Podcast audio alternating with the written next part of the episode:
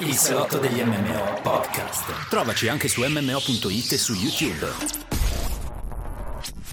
Amici di MMO.it, buonasera e benvenuti in questo nuovo salotto virtuale degli MMO. Oggi pregno di grandi argomenti. Benvenuto caro Plinius, che avete già visto da poco durante il reveal dell'ultima espansione di WoW. È tornato a distanza ravvicinata. Benvenuti a tutti benvenuto caro Plinius.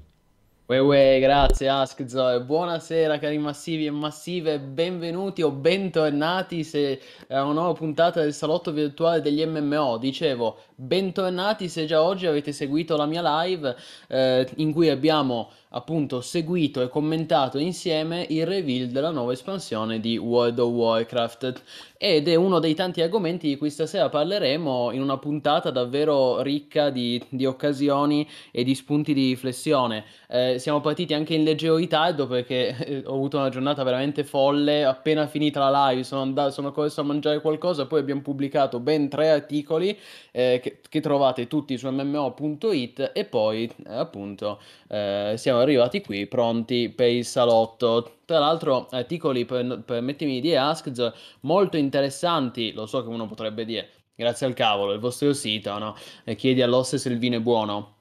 Ma abbiamo pubblicato rispettivamente la news dedicata appunto a Dragonflight e Waterlock Classic e poi abbiamo pubblicato anche la news relativa a High Isle, la nuova espansione di The Elder Scrolls Online che è disponibile sul public test server e poi il buon Dresna che salutiamo ha pubblicato una newsona dedicata a tutte le novità su Guild Wars 2 che ha appena visto il grande ritorno della Living Season 1 direttamente dal 2013 te la ricordi caro Askz? Certo Certo, che quindi tempi. si può rivisitare Lion's Arch prima che venisse rifatta. Al momento ancora no, nel senso che al momento è uscito il primo episodio della Living Season che si chiama Flame and Frost, che abbiamo giocato, me lo ricordo. Però sì, potenzialmente andando avanti fino alla fine della season 1 dovrebbe arrivare il, il grande momento dell'assedio di Lion's Arch, eh. che mi ricordo. Quindi, quindi, sì, comunque è un tema molto intrigante, tante novità riguardanti eh, i nostri MMO preferiti e anche videogiochi di cui stasera andremo a parlare. Ecco, ti vedo che ridi sotto i baffi. Non so, i nostri videogiochi preferiti, cioè WoW, Guild Wars 2 gli MMO preferiti, ho detto. Ho detto i nostri MMO preferiti e i videogiochi. Insomma, vabbè, cosa devo dire? No, no, giusto, giusto, va bene, va bene. Reggimi il gioco, sì, sì, ecco. cioè, si capisce, si capisce. Comunque, Bene ragazzi, benvenuti a tutti. Mm? Stasera, tant- stasera, tantissimi, grandi ragazzi. Grandi ragazzi. Allora, caro Plinius, vuoi iniziare a fare una piccola cernita delle prossime cose oppure partiamo in bomba? Allora, un- facciamo un recapino, un recapone dei, dei prossimi streaming, eh, di cui po- volevo anche un po' chiedere il feedback, eh, un feedback in chat, ecco, perché io ho diverse idee, ehm, oltre, vabbè, al solito Elden Ring, che è un gioco infinito, lunghissimo, e ci vogliono, non bastano 200 ore per completarlo, quindi io lo sto ancora giocando. Eh, ma Elden Ring a parte, volevo anche chiedervi se siete interessati a eh, una nuova puntata, un nuovo stream in nostalgia di Oblivion, dato che io ho già fatto due stream in nostalgia e comunque ho visto che sono stati accolti molto bene, con grande con grande così, no, partecipazione, il che mi ha fatto molto piacere.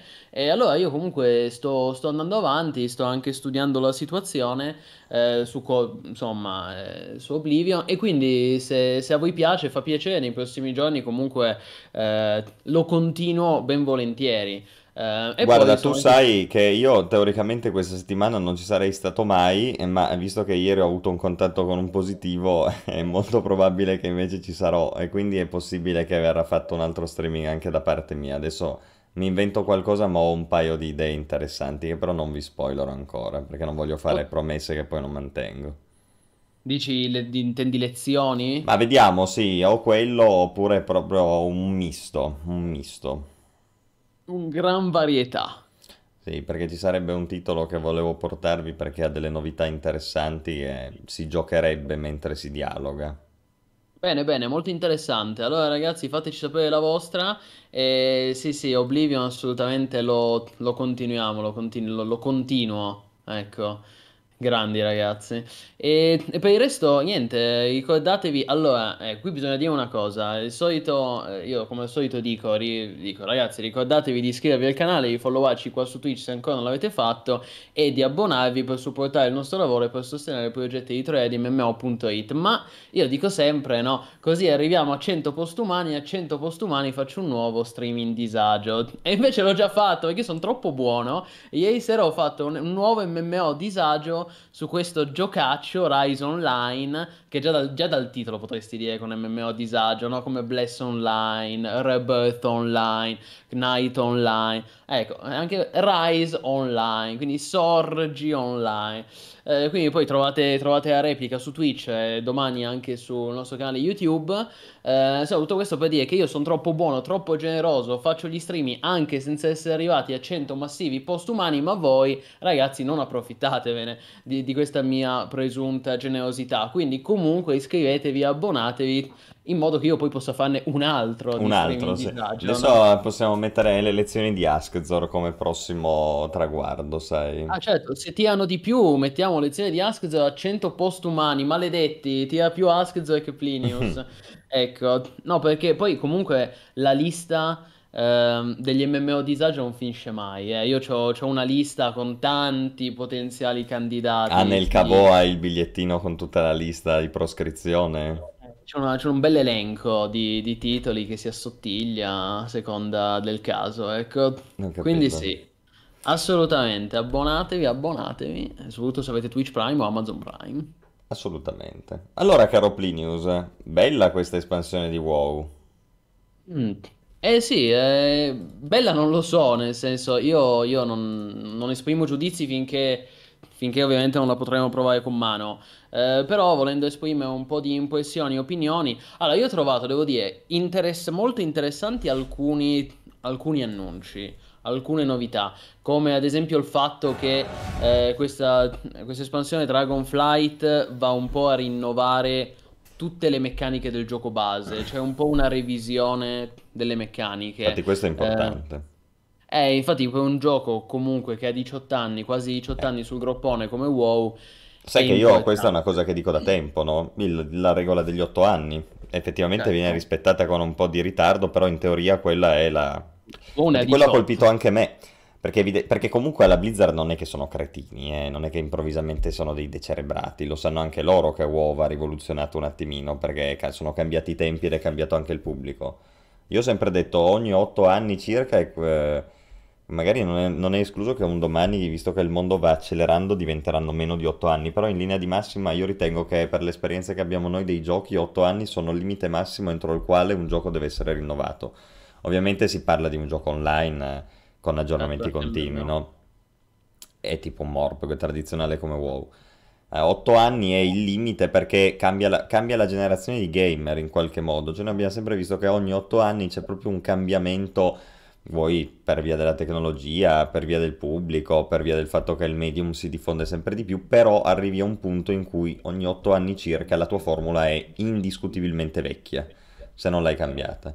E questo è stato fatto infatti da Blizzard che è sopravvissuta con WoW dopo il 2011-12, già a partire da Cataclysm per la verità, ma poi con Pandaria ancora di più. E in teoria anche Guild Wars 2 con la nuova espansione, comunque 8 anni, lì sono 10, però avrebbe dovuto provare e non l'ha fatto, e infatti io sono molto critico. E adesso WoW, il discorso è che una delle principali cose che, come dicevi tu, hanno annunciato subito è Ragazzi, è vero, c'è l'espansione, sono le nuove zone, tutto quanto, però c'è anche un revamp di tutto quello che c'era prima, quindi il crafting e i talenti in primis. Vediamo, oh, cioè, cosa vuoi che ti dica? Quello è sicuramente, allora, quello per me è una cosa positiva, perché è ora di, di- di svecchiare e fare le cose in modo diverso, su quello non c'è dubbio. Il problema sono altre cose che adesso se vuoi vediamo più nello specifico. Sì, allora, eh, partiamo, partiamo, eh, col presupposto che eh, tutto ciò che era stato leakato prima della conferenza si è rivelato vero, tutto tranne l'housing, che era ciò che io speravo più. È vero, infatti ti ho pensato quando ho visto che non c'era l'housing, ho detto ma pensa te, era l'unica cosa che veramente poteva avere un senso di No, rinnovamento. Tu hai, io ci sono rimasto malissimo, Ask. Vabbè, vabbè. Scusami, ringraziamo eh... solo Dado Style che allora. ci segue, è diventato follower, grande, vero massivo. Buonasera. Eh, si parla di WoW. No, io ci sono rimasto malissimo anche perché eh, io ero sicuro, cioè davvero mh, mm, ero convinto, dicevo, ma sì, sicuro lo mettono, dai, è ufficiale. Cioè, manca solo ufficialità. Invece no, è tutto no. vero. Eh, il, quel leak che, che, quei leak che giravano, quindi nuova, nuova classe con nuova razza collegata, o meglio, nuova razza con classe collegata, perché comunque questa espansione è legata, come avete, come avete capito, ai draghi, come anche Askzo sta mostrando dal trailer. E, e, quindi c'è questo nuovo continente, le Dragon Isles, che comunque si trova all'interno di Azeroth, non è su un, pia- non è su un piano astrale. E all'interno delle Dragon Isles ci sono 5 nuove zone, 4 sono mali zone per il leveling e la quinta fa da starting area appunto per questa nuova combinazione classe razza che sarebbe il Draktyr, che è questa razza draconica che è per forza legato a una sola classe che è l'evocatore, che appunto è la nuova classe dell'espansione. E parte da, livello, parte da livello più alto, parte da livello 58. È una classe di prestigio esattamente come, de- come il Death Knight e come anche il Demon Hunt di Legion. Um, questo è effettivamente interessante perché io non me l'aspettavo, no? nuova combinazione razza-classe, anzi leggevo che è la prima volta in assoluto nella storia di WoW che esce una, un'unica combinazione razza-classe, cioè che devi fare quello se vuoi giocare. E quindi questo, cioè questo è comunque un contenuto importante, una novità importante. Sono, io ho molto da dire. Allora, Ok, ok. Ma no, no, ma elenchiamo le feature, poi le passiamo in rassegna una dopo l'altra. Poi le feature, vediamo. Um, le, il nuovo continente l'ho detto, nuovo level cap al 70, le zone si chiamano Sponde del Risveglio, Pianure di Onaran, Vastità Bru e Taldraxus. Taldraxus. Eh, poi abbiamo... l'altra, no, l'altra grande novità che volevo dirti è che ci sono le mount nuove con le skill. Che anche questa è una roba nuova per WoW, o meglio, era già stata sperimentata ma in limitati e ristretti campi. Sì, c'è questa nuova meccanica della cavalcatura, della cavalc- del cavalcare i draghi.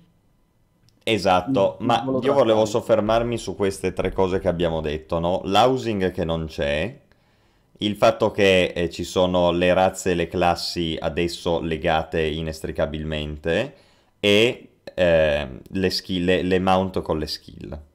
Sì. Allora, queste sono l'housing, poi voglio fare un discorso a parte. Eh, ma sono tutte feature che sono tratte da altri giochi, in particolare sono tratte da Final Fantasy e sono tratte da Guild Wars 2.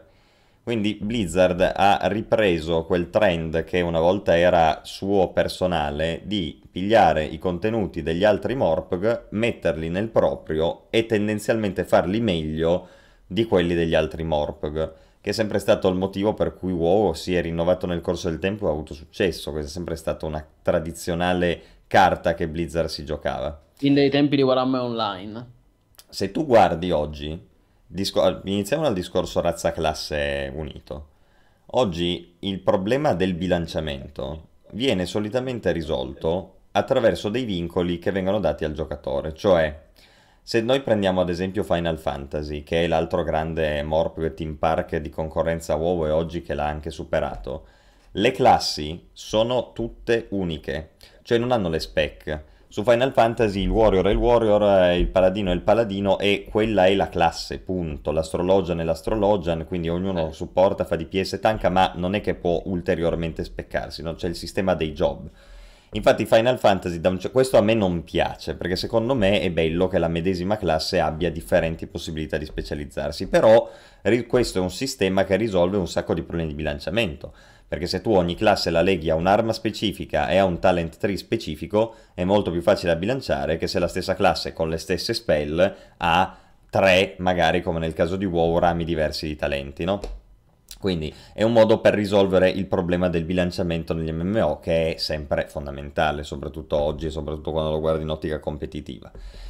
Però il problema è che si perde qualcosa nel mezzo, ovviamente. Detto ciò, WoW ha detto, io evidentemente traggo da Final Fantasy questa idea e la faccio mia attraverso questa nuova razza e classe, io devo dire dal design estetico molto discutibile, però a livello di gameplay, che poi è ciò che ci interessa, vira verso quella direzione lì. Cioè una c'è un legame, no? WoW ha sempre avuto tanti problemi di bilanciamento tra le razze e le classi, ci sono sempre state delle razziali più forti, altre meno forti, classi che andavano meglio su certe razze e altre che andavano peggio, quindi questa è un'idea di semplificazione che probabilmente mutuata da Final Fantasy, hanno detto lì funziona, quindi la mettiamo anche noi. Io dico che su Final Fantasy la cosa che funziona meglio in assoluto, più che questo discorso, è il, il concetto dei job. Cioè il fatto che lo stesso PG può avere più classi e non occorre rifarsi un PG da zero, rigrindarsi le quest, rigrindarsi la mappa, riesplorarla tutta. Basta semplicemente switchare classe ed exparsi la classe dopo. Secondo me questo è un sistema estremamente innovativo, pur essendo vecchio ormai perché è il 2014, datato, però è, funziona- è, funzionalissimo ed è stranissimo che nessuno lo voglia copiare, perché secondo me è fondamentale per risolvere anche il problema dei secondi PG. Final Fantasy ha semplificato, no? Ha tolto i secondi sì. PG e ha tolto le spec. Quindi ha fatto un gioco lineare che però funziona molto bene da questo punto di vista. E WoW evidentemente vuole iniziare a mutuare e andare verso quella direzione lì. Dimmi se vuoi aggiungere qualcosa, poi... No, è solo perché c'è un, po' di confusione in chat. Sandro Razze chiede, ma eh, hanno ridotto le combinazioni razza classe o hanno poi tolto le spec? No, nessuno di questi. Askz stava facendo un comparison rispetto al sistema di job di Final Fantasy XIV. La grossa novità, per chi si fosse connesso adesso, è che hanno annunciato questa nuova razza, i Draktyr, che sono di, fa- di fatto una razza draconica, eh, che se tu crei un PG di quella razza, lo devi fare per forza di una specifica classe, cioè l'evocatore. Quindi in pratica eh, con la nuova espansione è disponibile. Scusa, e l'evocatore può essere solo di quella razza lì. Sì, esatto, cioè puoi fare solo un track tier evocatore, se vuoi fare un evocatore e anche se vuoi fare il track tier, capito? Insomma c'è solo questa combinazione eh, di nuove, però per il resto, cioè tutto il resto rimane, non è che tolgono classi. No, no, esatto, e se io lo, lo, lo paragono a Final Fantasy perché mi sembra che stia viaggiando verso quella direzione lì, per appunto il discorso che facevo prima di Blizzard che quando andava bene copiava spesso e volentieri facendo meglio da altri. Devo dire che è un paragone che non ho visto molto con Final Fantasy. Eh, ma te lo dico io invece perché la gente non capisce niente, ma te lo dico io. Vabbè, noi insultiamo. e questo è il primo discorso. Il secondo discorso è quello delle mount. Cioè il fatto che ognuno adesso a quanto pare avrà un drago, il drago lo potenzi, va in giro col drago e il drago ha delle, delle abilità vere e proprie, ok? Quindi avrai l'abilità 1, 2, 3, 4 e così via eh, che non c'era su WoW, perché su WoW le, le, mount erano semplicemente dei boost al movement speed di fatto, ok? Poi certo potevi volare, saltare più in là, d'accordo, ma il coso fondamentale era vai più veloce, ok? Invece adesso non solo vai, ma hai anche delle cose particolari da usare. E dove l'abbiamo già visto una roba del genere? Eh, Guild Wars 2 ovviamente, questo è proprio questo se Final Fantasy mi puoi dire è un paragone che ne so, qua io ci scommetto quello che vuoi, mi pare evidente insomma no? che sia sì. un parallelismo con Guild Wars 2.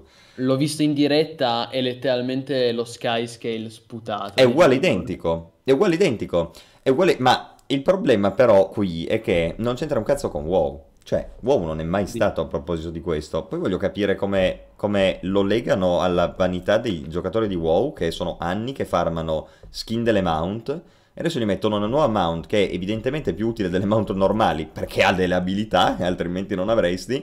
E quindi, scusa, io mi sono farmato fino all'altro giorno, non so, il Manta, il Nether Ray che avevo io, che fine fa? Questo sarebbe inter- poi sarà interessante, no, ovviamente. Lo puoi sempre usare, ovviamente. No, ho capito, ma sono disincentivato a utilizzarlo, ovviamente. Sì.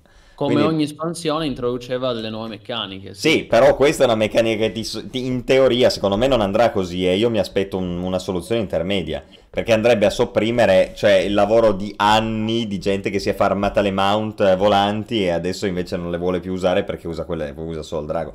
Dubito che sarà così, ok?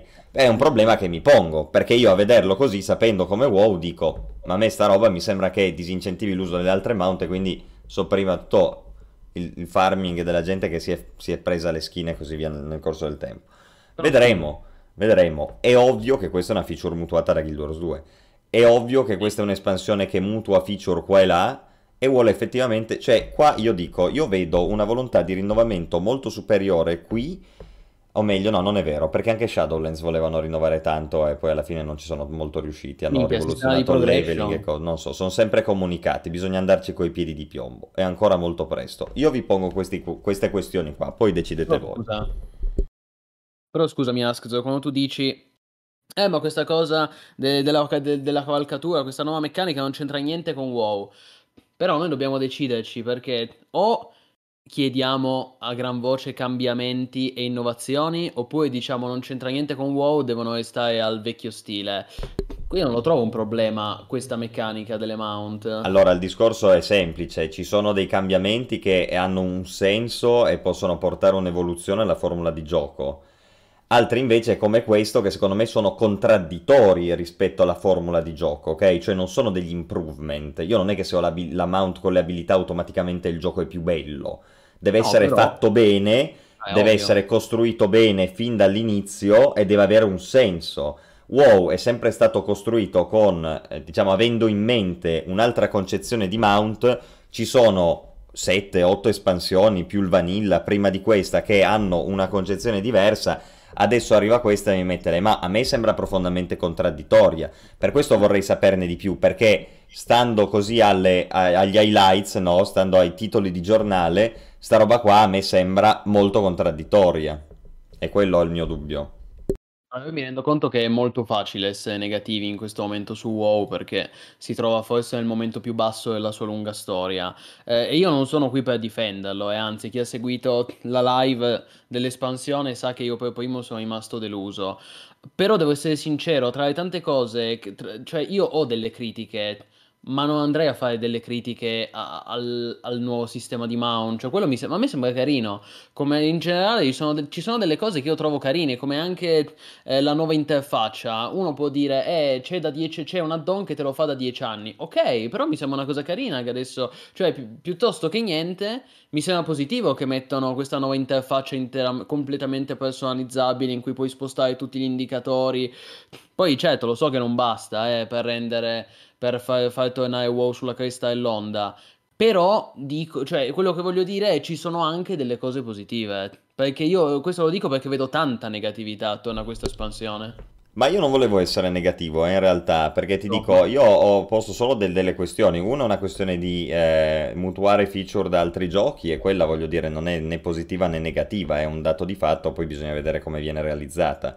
Esatto. Il mio dubbio sulle mount era, è una questione contraddittoria. Mi fanno riflettere in chat dicendo mm-hmm. che probabilmente la mount, e secondo me ah, sono, ragionano bene in chat, perché la mount potrebbe essere effettivamente il sistema di progressione extra leveling di questa espansione. Noi abbiamo visto nel corso del tempo su WoW questi sistemi di progressione extra leveling, no? che sono stati sdoganati per la verità dai Paragon level di Diablo 3 eh, poi c'è stata la, le varie leggendarie, no? l'arma leggendaria, l'amuleto leggendario, adesso c'è la mount, non so cos'altro c'era prima, forse la garrison anche prima se vogliamo trovare una roba simile. Quindi progressioni al di là del leveling, ok? Io devo dire anche questo, nessuna delle progressioni extra leveling a me sembra che abbia avuto molto successo perché eh, o la gente si lamentava del grinding assurdo, oppure si lamentava del fatto che, per esempio, nel caso dell'arma leggendaria non si droppavano le cose giuste per la classe giusta e c'era un unico meta per ogni classe. Con il risultato che se tu non droppavi le cose giuste per la classe giusta, potevi avere anche. Io mi ricordo di aver letto di DPS inferiori del 20-30%, cioè vuol dire che se tu non hai il culo di droppare quella roba lì all'epoca di Legion, mi pare, facevi il 20-30% di DPS in meno, cioè non eri viabile, ok? Il tuo gioco non poteva funzionare. Allora, io non ho mai visto un grande successo in queste formule di progressione extra leveling. Secondo me in chat hanno ragione, la mount sembra, sembra essere una roba di questo tipo qua. Poi però vediamo, perché si sa ancora troppo poco. Io vi pongo solo delle questioni che mi vengono in mente quando leggo queste feature, perché mi ricordo di un WoW che non è più questo. Posso dire? No, no, Secondo me c'è un'enorme differenza ed è che, ad esempio, il, che so, il cuore di Azeroth, di Battle for Azeroth, una volta finita quell'espansione, non se ne incula più nessuno, gliene frega più niente a nessuno. Invece, eh, questa, eh, questa, meccanica che abbiamo visto, il volo draconico, è una cosa che ti puoi dietro, eh, ci porteremo dietro anche nell'espansione successiva, perché eh, conviene utilizzare questo nuovo sistema di volo draconico con le, con le, abilità per spostarsi nelle mappe, per andare più veloce, cioè è una questione di comodità. Io trovo che Blizzard abbia puntato tanto, nella presentazione di questa nuova espansione, abbia puntato tanto sulla quality of life eh, anche questa meccanica del volo draconico di fatto è una quality of life, con la mount che va velocissima, puoi fare le picchiate, ma eh, soprattutto anche il resto. Ehm, infatti noi prima citavamo questa, questa intenzione da parte di Blizzard di voler rivedere i concetti principali del gioco, i concetti base del gioco. Tra l'altro io dico una cosa, io ho seguito tutta la avendo seguito tutta la conferenza che è durata circa un'ora, forse anche qualcosa in più, eh, ti dico una cosa, Askzo, poi ovviamente che premesso, n- nessuno può giudicare finché non proveremo l'espansione con mano, però eh, Blizzard ha detto chiaramente... Vabbè, prima ha detto ah, abbiamo ascoltato i vostri feedback, adesso, adesso abbiamo imparato e quello va bene, sono diciamo dichiarazioni di facciata di PR che lasciano il tempo che trovano. E su questo siamo d'accordo. Poi però hanno detto una cosa interessante, hanno detto che si sono accorti, dopo tutti i feedback che hanno ricevuto, che nelle precedenti espansioni c'era, c'era effettivamente questa, questa tendenza a sviluppare una meccanica specifica per quell'espansione che poi veniva abbandonata, un'altra meccanica eh, e poi veniva abbandonata. E Ion Zicostas ha detto proprio che ha fatto mea culpa dicendo che in Shadowlands hanno commesso l'errore per l'ennesima volta di inserire troppe meccaniche complesse o comunque fintamente complesse che poi alla fine restavano lì e morivano. E hanno detto che eh, questa cosa non la vogliono ripetere con Dragonflight, che hanno capito. Poi certo, io non lo so se è vero, se manterranno la promessa o se sono solo dichiarazioni di facciata, però è possibile, cioè le cose che io ho visto annunciate in questa espansione, se devo trovare un qualcosa di positivo per spezzare una lancia a favore di Blizzard, rispetto alle precedenti espansioni ho visto meno cose che rimangono un anno e poi vengono lasciati lì a morire.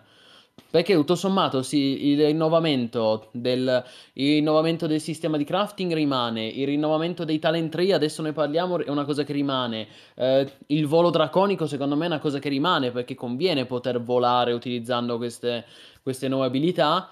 Insomma, in generale ho visto delle cose che secondo me conviene, cioè è una questione di quality of life. Il rinnovamento dell'interfaccia, ovviamente, non c'è neanche bisogno che lo dica. E quindi, da quel punto di vista, la direzione è interessante. Poi a me, se posso dire la mia, cioè, lo sto già dicendo, però nel senso per concludere, a me la cosa che preoccupa davvero di questa espansione è che in, un, in, in più di un'ora di conferenza non hanno mai parlato di endgame, è questo che mi preoccupa, non hanno mai parlato di gameplay inteso proprio come le daily, ciò che fai poi davvero hanno parlato dell'esperienza, no? Quindi la magia di WoW quando esce una nuova espansione sono, e c'è un nuovo continente bellissimo perché Blizzard in questo è maestra. Io le nuove zone che ho visto sono stupende esteticamente e no, hanno puntato molto su questo, le nuove zone bellissime, la nuova classe, la nuova razza, draconico, eccetera. Sembra tutto sembra molto bello. A me quello che preoccupa e, le, e, il fatto che non abbiamo mai parlato di Endgame. Poi certo, sul sito ufficiale c'è scritta una postilla piccola piccola nell'ultima riga in cui dice ah comunque Dragonflight aggiunge anche nuove, nuovi dungeon e nuovi ride proprio l'ultima riga no? Come se fosse la cosa più secondaria e più marginale di tutte. Porca miseria è un po' preoccupante perché anche lì dico questo poi concludo è lì che è caduta Shadowlands. Secondo me Shadowlands non era una brutta espansione di per sé. Il problema di Shadowlands di nuovo è che è caduta nell'endgame e poi dopo la pubblicazione di Shadowlands c'è stata una secca di contenuti spaventosa per cui non, non è uscito niente per mesi e adesso a distanza di un anno e mezzo dall'uscita di Shadowlands abbiamo visto solo due patch. Quello è stato il problema ed è un problema che io temo, temo si stia riproponendo con Dragonflight eh, in termini di carenza di endgame. Allora, ma io non lo so questo. Eh, secondo me, tanto il giocatore di WoW sa che si aspetta un certo endgame e quello sarà. Eh, il discorso che facevi tu prima è giusto, secondo me, nella misura in cui è necessario che WoW si sleghi da questi tipi di progressioni extra leveling, come ti dicevo io, di features collegate eh, uniche di ogni espansione che sono tipiche del suo secondo periodo cioè da Pandaria in avanti fondamentalmente. Eh, per esempio c'era anche True Babbo che parlava della corruption di fine BFA. Per quello che riguarda Shadowlands nello specifico, io ho citato prima le leggendarie, sono sempre stati, o la Garrison, tutte queste feature sono sempre state negative. Cioè in generale hanno dato dei problemi. Eh, anche anche per esempio, eh, adesso volevo dire una cosa che non mi ricordo, comunque sono tutte feature che secondo me sono andate in una direzione sbagliata. Cioè, eh, nel caso specifico di Shadowlands, ad esempio, sì è vero che c'è stata una penuria di contenuto, però è anche vero che quali erano le due feature extra leveling che hanno imputtanato l'espansione? Torghast, che era una rottura di coglioni e la gente si è rotta di farlo dopo due settimane, e il sistema delle congreghe, che è stato un fallimento totale perché da una roba che doveva essere più o meno RP selezionabile liberamente dal player è diventata una cosa ultra meta per cui se non avevi la congrega giusta eri fregato. Quindi il problema di Shadowlands secondo me è innanzitutto, cioè poi certo tu dici c'è stata una secca di contenuto, d'accordo, però a livello strutturale WoW ha sempre avuto nel suo secondo periodo questi problemi di feature slegate, uniche all'espansione, io le chiamo progressioni extra leveling, per riassumerle in generale. E vediamo se il drago è una roba simile a questa oppure no. Tu fai bene a far notare che probabilmente lo è di meno e questo sarebbe un passo nella direzione giusta, secondo me, perché effettivamente per tanto tempo si è vista una um, situazione a compartimenti stagni. Del resto questo è un problema che WoW ha sempre avuto. E io lo cito sempre quando diciamo dei mondi virtuali. WoW ha sempre avuto il problema dell'obsolescenza del contenuto precedente, perché è fatto in quel modo lì. Poi ha cercato in qualche modo di tipo il Trasmog, no? Il Trasmog è il classico modo con cui si è cercato di rendere di nuovo rilevante il contenuto del passato, perché andavi in un posto a prenderti le skin per armi e armature re- attuali, no? Di item level attuale. Sono tutti tentativi per risolvere questo problema che però è connaturato nella formula di WoW ed è un problema che è stato acuito nella seconda fase di WoW, adesso vediamo se se ne apre una terza però in questa ultima seconda fase di WoW è stato acuito da tutte queste feature extra leveling che sono fallite tutte, bene o male, non sono mai andate veramente bene. Eh, però, eh, vediamo insomma. Certo, per il resto, um, quello che, una cosa, un'altra cosa che volevo dire riguardo al crafting. Ad esempio, io eh, oggi quando ho seguito la live, in realtà sono stato anche abbastanza critico perché eh, mi annunciano, Blizzard finalmente dopo anni annuncia un revamp, un innovamento totale del sistema di crafting. Io mi aspetto una cosa che, io mi aspetto una modifica coraggiosa, è da 18 anni che aspettiamo questo benedetto innovamento del sistema di crafting. Eh, e alla fine si scopre che questo innovamento del sistema di crafting, oltre a un rifacimento dell'interfaccia, che abbiamo capito, eh, con Dragonfly ci sarà una nuova UI.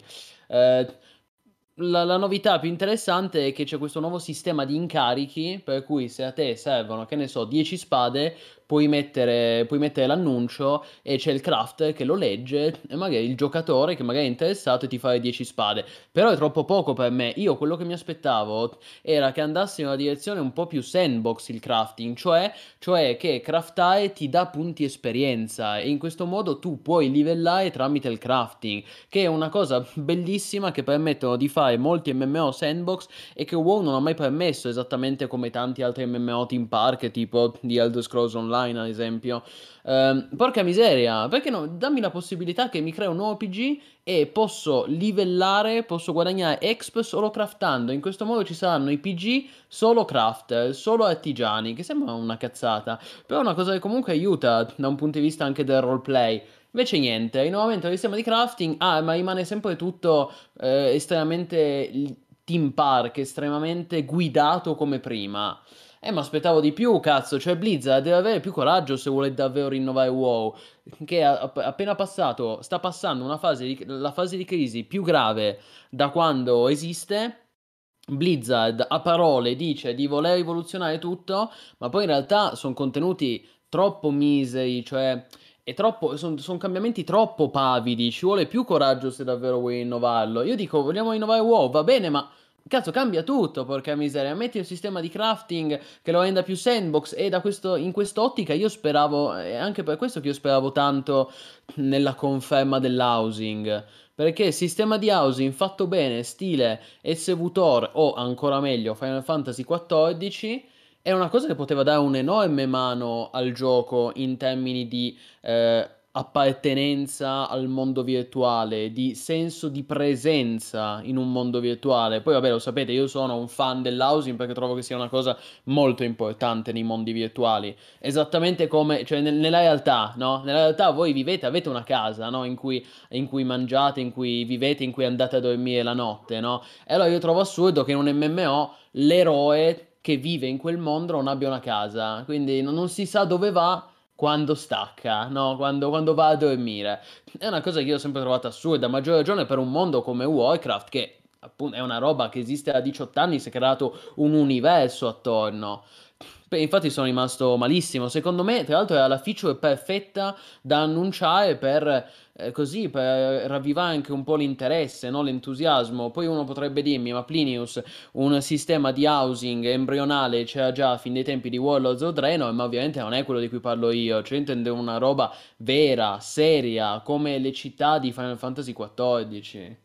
Esatto, allora adesso facciamo due discorsi concettuali su entrambi i punti che hai toccato. Il primo è il crafting. Okay. Allora, il crafting è, al di là del fatto che puoi livellare o no, secondo me tu hai oggi due metodi di approcciare il crafting. Hai un metodo guidato ultra team park, che è quello di WoW ad esempio, e hai un metodo diverso, più sandbox, come può essere quello di Black Desert. Qual è la differenza fondamentale tra i due concetti? Che nel primo è la skill del personaggio nel craftare certi oggetti è legata alla, al tipo di oggetti che lui può craftare, cioè sei a livello 1 di blacksmithing puoi craftare la spada di legno, sei a livello 100 di blacksmithing puoi craftare la spada epica leggendaria, ma non è che crafti meglio la spada di legno, perché è un sistema team park guidato, come se ci fosse il level scaling anche nel crafting, per intenderci, cioè tu hai semplicemente ogni livello la facoltà di fare delle cose, punto, non è che fai meglio o peggio, quelle, fai quelle, legate al livello, quindi guidate legate alla progressione. L'altro sistema è invece quello più sandbox, che è quello che ti dice non solo tu puoi craftare più cose in termini quantitativi, ma cambia anche in termini qualitativi. Cioè, se io sono a livello 100 di cooking, posso fare gli spaghetti di livello 10 molto meglio di un cuoco di livello 10. E quello cambia tutto, perché ti dà tutto un altro incentivo sia a livellare, ma soprattutto mantiene rilevanti i, eh, le ricette del crafting di livello non del massimo, cioè non diventano obsolete al cap. L'arma che tu crafti a livello 40 di blacksmithing nei sistemi tradizionali Team Park diventa obsoleta, non gliene frega niente a nessuno, anzi addirittura spesso non la vendi neanche, la crafti perché ti serve per guadagnare l'exp per andare avanti nel livello di blacksmithing, ma è ridicolo, cioè cosa fai tu? Fai il crafter per diventare più bravo a fare il crafter e non vendi neppure la tua merce se non al vendolo, addirittura la shardi perché tanto non serve a nulla a nessuno. Allora questo è un sistema che effettivamente oggi non ci sta più dentro, cioè abbiamo visto che ci può essere un'alternativa al crafting, ok? Questo al netto del fatto che dia o no exp, ok? Cioè può, entrambi i sistemi possono o no dare esperienza, è meglio che la diano, giustamente, va bene. Però concettualmente tu hai questi due diversi sistemi. E questo è il crafting. L'housing. L'housing sarebbe stato fighissimo da avere in WoW, ma evidentemente non sono ancora pronti. Perché? Perché io ho visto recentemente su Final Fantasy XIV c'è stata di nuovo la lotteria delle case, sono stati aperti nuovi lotti e quindi la gente che non aveva una casa ha potuto comprarsela. Perché non aveva una casa? Perché il sistema di housing di Final Fantasy non è istanziato. E voi dite, com'è che non è istanziato un sistema di housing in un morpg tipo WoW con un mondo virtuale comunque piccolo in cui non si può costruire dal nulla? È perché ci sono delle zone che sono i distretti, dentro le quali ci sono degli appezzamenti di terreno che sono lì e ogni giocatore in ogni server può prendersene uno. Quindi all'interno del suo vicinato non è istanziato. Tu su Final Fantasy hai davvero dei vicini di casa, gente che ha un plot di terra lì e solo lì e tu lo vedi mentre passi, perfino il giardino lo vedi, perché il giardino è un esterno che è customizzabile e quindi tu vedi anche il giardino dei tuoi amici, per esempio. Allora, una situazione del genere in un team park è infinitamente superiore rispetto alle tradizionali formule a istanza dura tipo ehm, Old Republic, Star Wars The Old Republic per dirne uno, che è un clone di WoW con l'housing, no? Allora se WoW avesse fatto come SVTOR, cioè avesse fatto il gioco tipo WoW, uguale identico, ma che a un certo punto entri a Orgrimmar, entri a Stormwind e c'è l'appartamento, suoni al piano e c'è una lista di appartamenti in base al quale scegli tu entri, quella è un'istanza, ma non ti senti parte di un cazzo di niente, perché non hai veramente un vicinato, sono tutte istanze autoconclusive. Invece il sistema di Final Fantasy ti dimostra quello che può essere un housing non istanziato pure in un team park, senza il mondo virtuale di Mortal Online 2, per dire, no? o di Ultima.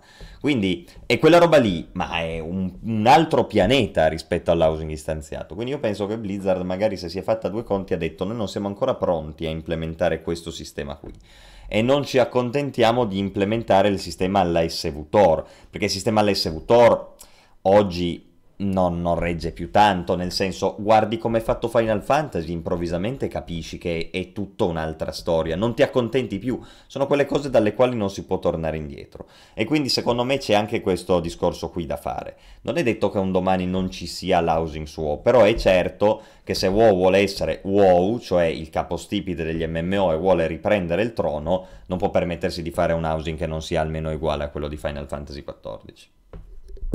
Certo, se vuoi ti ho linkato, ti ho linkato su Steam un video più lungo, eh, se non vuoi ripetere in- sempre in loop questo video di, di 5 minuti.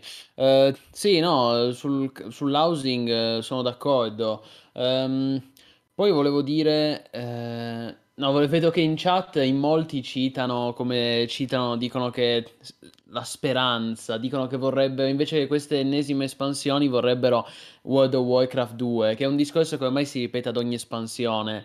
Piacerebbe a tutti, raga, vedere WoW 2, però ve lo dico sinceramente, no. Cioè, purtroppo non lo vedremo, almeno non lo vedremo a breve, questo è poco ma sicuro, quindi io capisco la, la, la, la speranza in un MMO davvero next gen come potrebbe essere WoW 2 però ad ogni nuova espansione si cita WoW 2 ed è da 18 anni che escono espansioni di WoW, cioè è un po' come chiedere Guild Wars 3 in questo momento, non è, non è realistico né verosimile.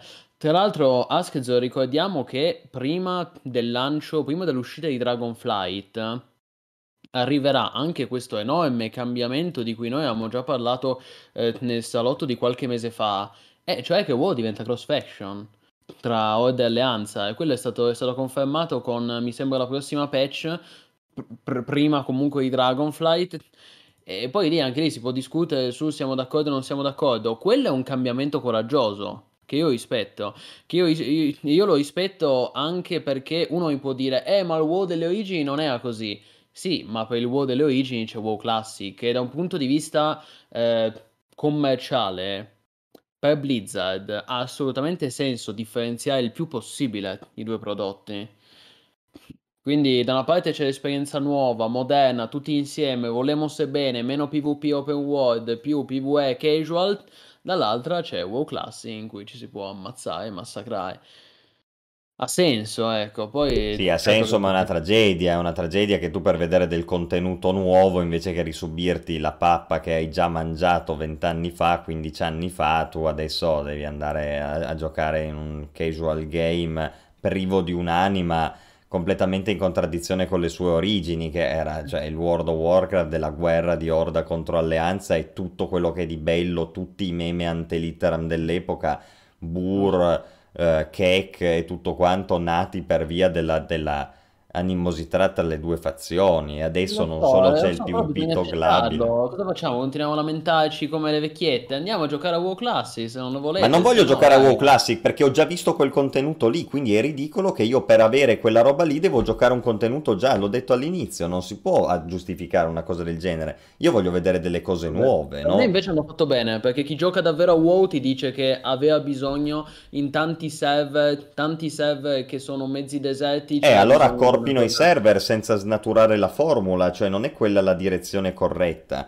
Questo è un WoW che ormai non ha niente a che vedere col WoW originale, cioè è, è un residuo minimo di quello che era, è un altro gioco completamente, certo, un altro ma gioco. Certo, ma siamo d'accordo, ma allora dobbiamo deciderci, Askz, noi continuiamo a dire devono avere il coraggio di modificare, non modificano un cazzo e ci lamentiamo, poi fanno la modifica, non è più wow, e eh, ma allora... Continuano a modificare sbagliando dove toccano, perché secondo me tu l'hai imbroccata quando hai detto che il discorso ha senso per non farsi concorrenza da soli.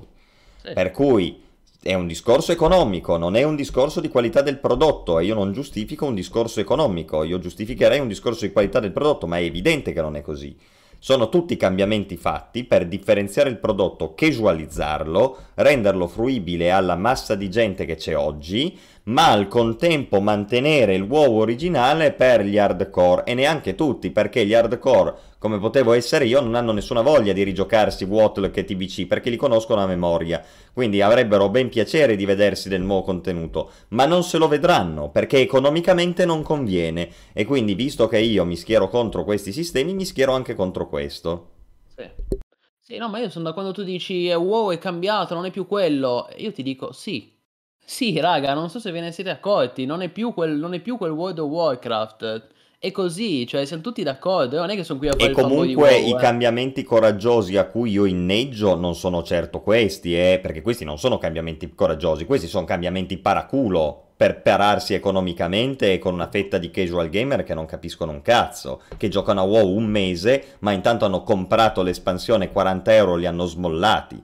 Questo è il target di riferimento, ok? Allora io non posso giustificare una cosa del genere. Cambiamenti coraggiosi sarebbero un passo indietro, cioè sarebbero dire rischiamo di farci concorrenza da solo, perché quella formula era straordinariamente meglio, era la formula che ti teneva attaccata alla gente, che ti creava le fazioni, che ti creava la comunanza, che ti creava i meme sui forum, no? Era la formula che rendeva la gente contenta, che differenziava il prodotto e lo rendeva grande. Adesso è proviamo a calappiare il target il più possibile senza farci guai concorrenza da solo. Come Sì, Anet sì, con Guild Wars esatto. 2 e Guild Wars 1, eh. Certo che, certo che se l'MMO, se, se fossimo noi a gestire WoW, certo che gli metteremmo PvP open world, Ale, però purtroppo non lo gestiamo noi. Per rispondere a, ehm, per rispondere a Diros che chiedeva, no no, cosa? Cioè possiamo passare da una fazione all'altra senza dover sborsare 20 euro, ma non solo non devi sborsare 20 euro, è che proprio Horde e Alleanza potranno unirsi in gruppo insieme per giocare sia in PvE che in PvP.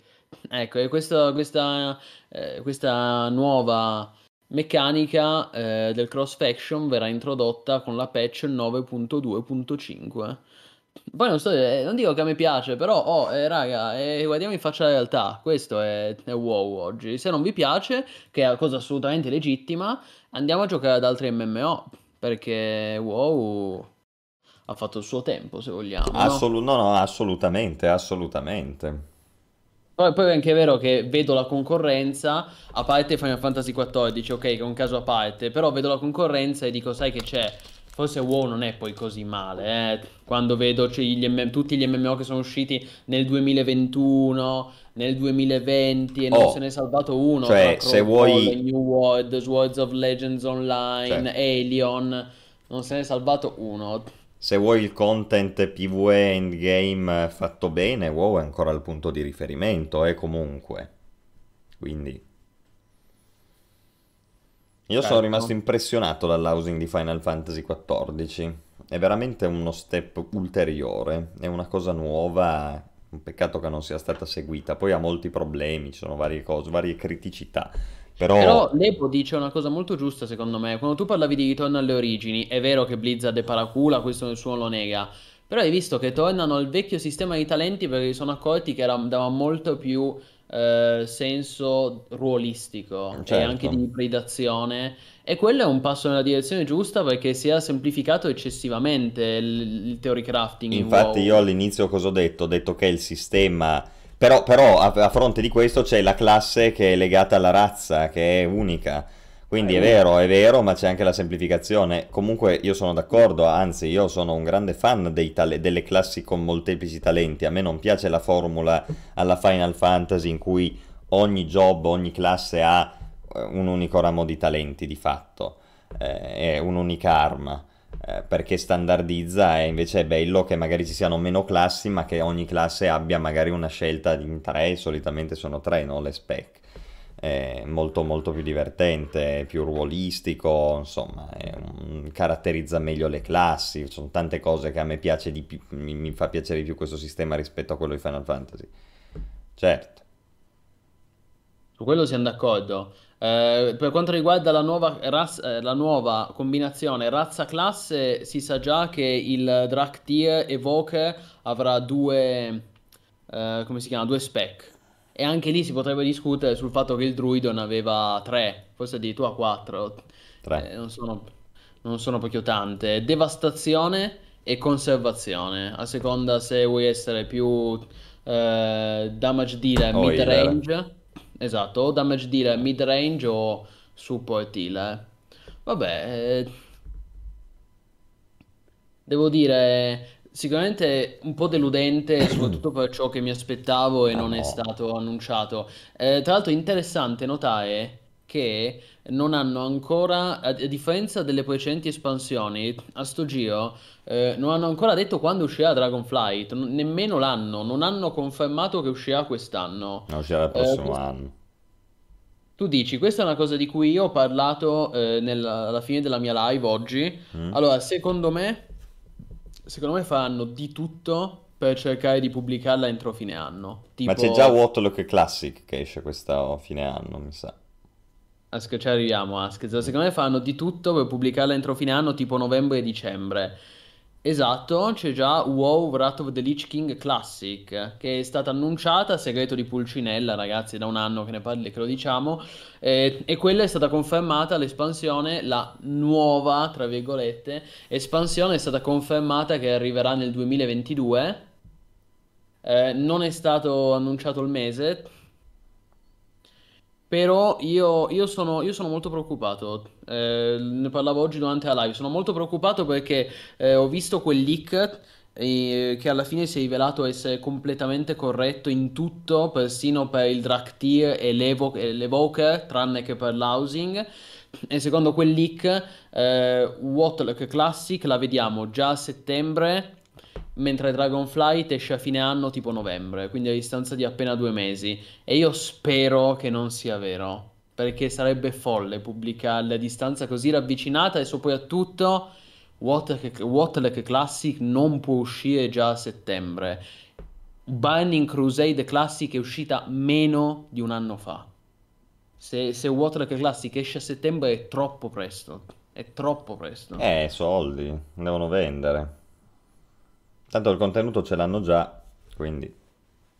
Sì, però capisci che se la fai uscire a distanza di un mese da Dragonflight ti, ti spezzi le gambe da solo perché, perché cioè, WoW è un MMORPG che richiede tempo, non puoi pubblicarmi eh, Waterlock Classic e Dragonflight a distanza di un mese, per cui io spero, io sinceramente speravo che eh, Waterlock Classic uscisse nel 2023, però niente, sono stato smentito perché è già stato confermato che arriverà entro fine anno.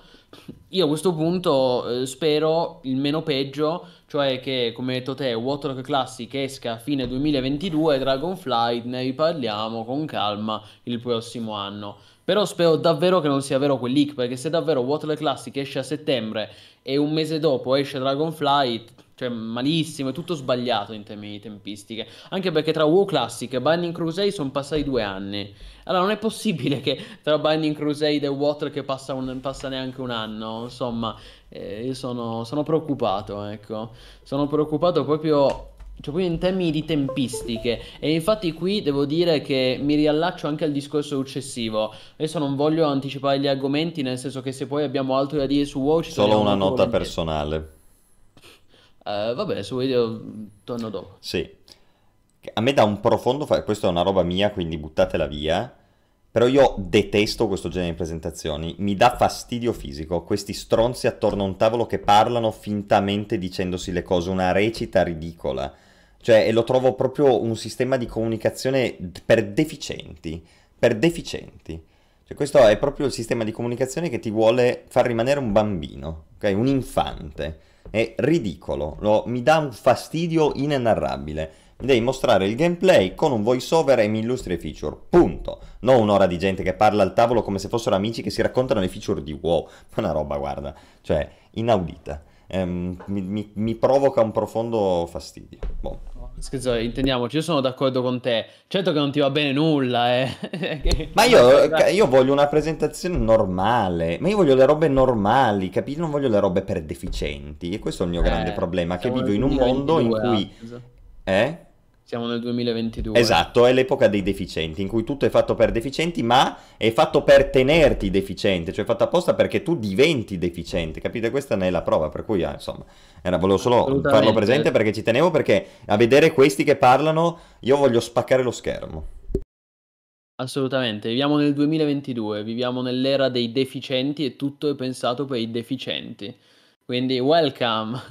Eh, no, comunque, eh, per rispondere a Roberto Carrettoni, assolutamente sì, eh, si può giocare con un- un unico abbonamento, si può giocare sia a WoW Retail che a WoW Classic. E questa comunque è una cosa positiva, io l'ho sempre detto, ti fai un abbonamento e hai accesso a due MMO perché sono completamente diversi, ma prima che te li giochi entrambi, cioè arrivi alla pensione, diventi vecchio, cazzo. Quindi da, un punto- da quel punto di vista ci sta pagare un abbonamento per due MMORPG così, così diversi con così tanti contenuti. Poi certo, raga, siamo tutti critici, eh. Ehm, siamo, siamo da... Sfondate una porta aperta, ecco. Però poi si conferma la bravura, vabbè, questo è scontato, non, è- non l'abbiamo neanche detto. Si conferma la grande bravura di Blizzard nelle cinematic e, nei- e nella parte artistica. Quindi le nuove zone che sembrano molto belle, molto ispirate. Eh, non è mai uscita un'espansione di WoW che- in cui le, le cui zone fossero brutte, a mio parere. Anche se alcune hanno meglio di altre, ecco. Va bene, e per il resto io, ehm, io stavo facendo questo discorso di tempistiche, no? E dicevo che sono profondamente preoccupato e questo si allaccia al nostro prossimo argomento di stasera, cioè dicevo, eh, se, se Ah, scusami, Blizzard... scusami, ti fermo solo perché ci siamo dimenticati di ringraziare Sentenzas che si era iscritto con Prime, vero massivo postumano, e anche Nicarto092 che mi ha fatto ricordare che dovevo ricordarci questo perché si è iscritto adesso. Grandissimi. Grande Veri sentenza, vero massivo postumano, grazie mille di cuore. E Nicarto, grazie mille.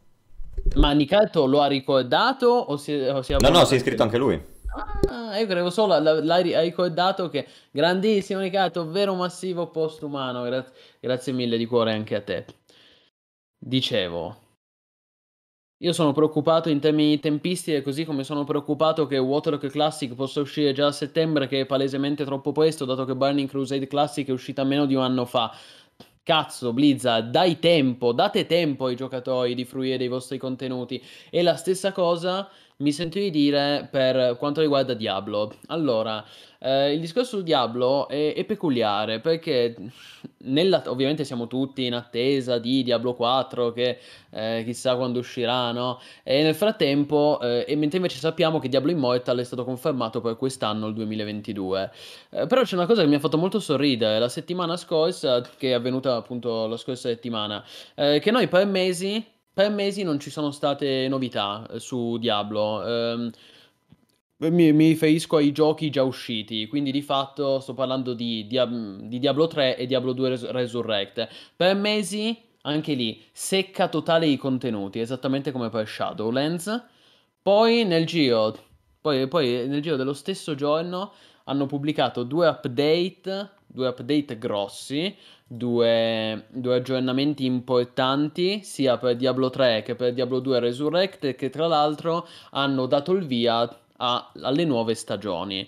Di Diablo 3 è iniziata la stagione 26, chiamata La caduta degli inferi, eh, scusate, La caduta ne- dei Nephilim, eh, su cui tra l'altro il buon Anubis ha pubblicato una guida ehm, che vi consiglio di seguire. Se, se, se giocate a Diablo 3.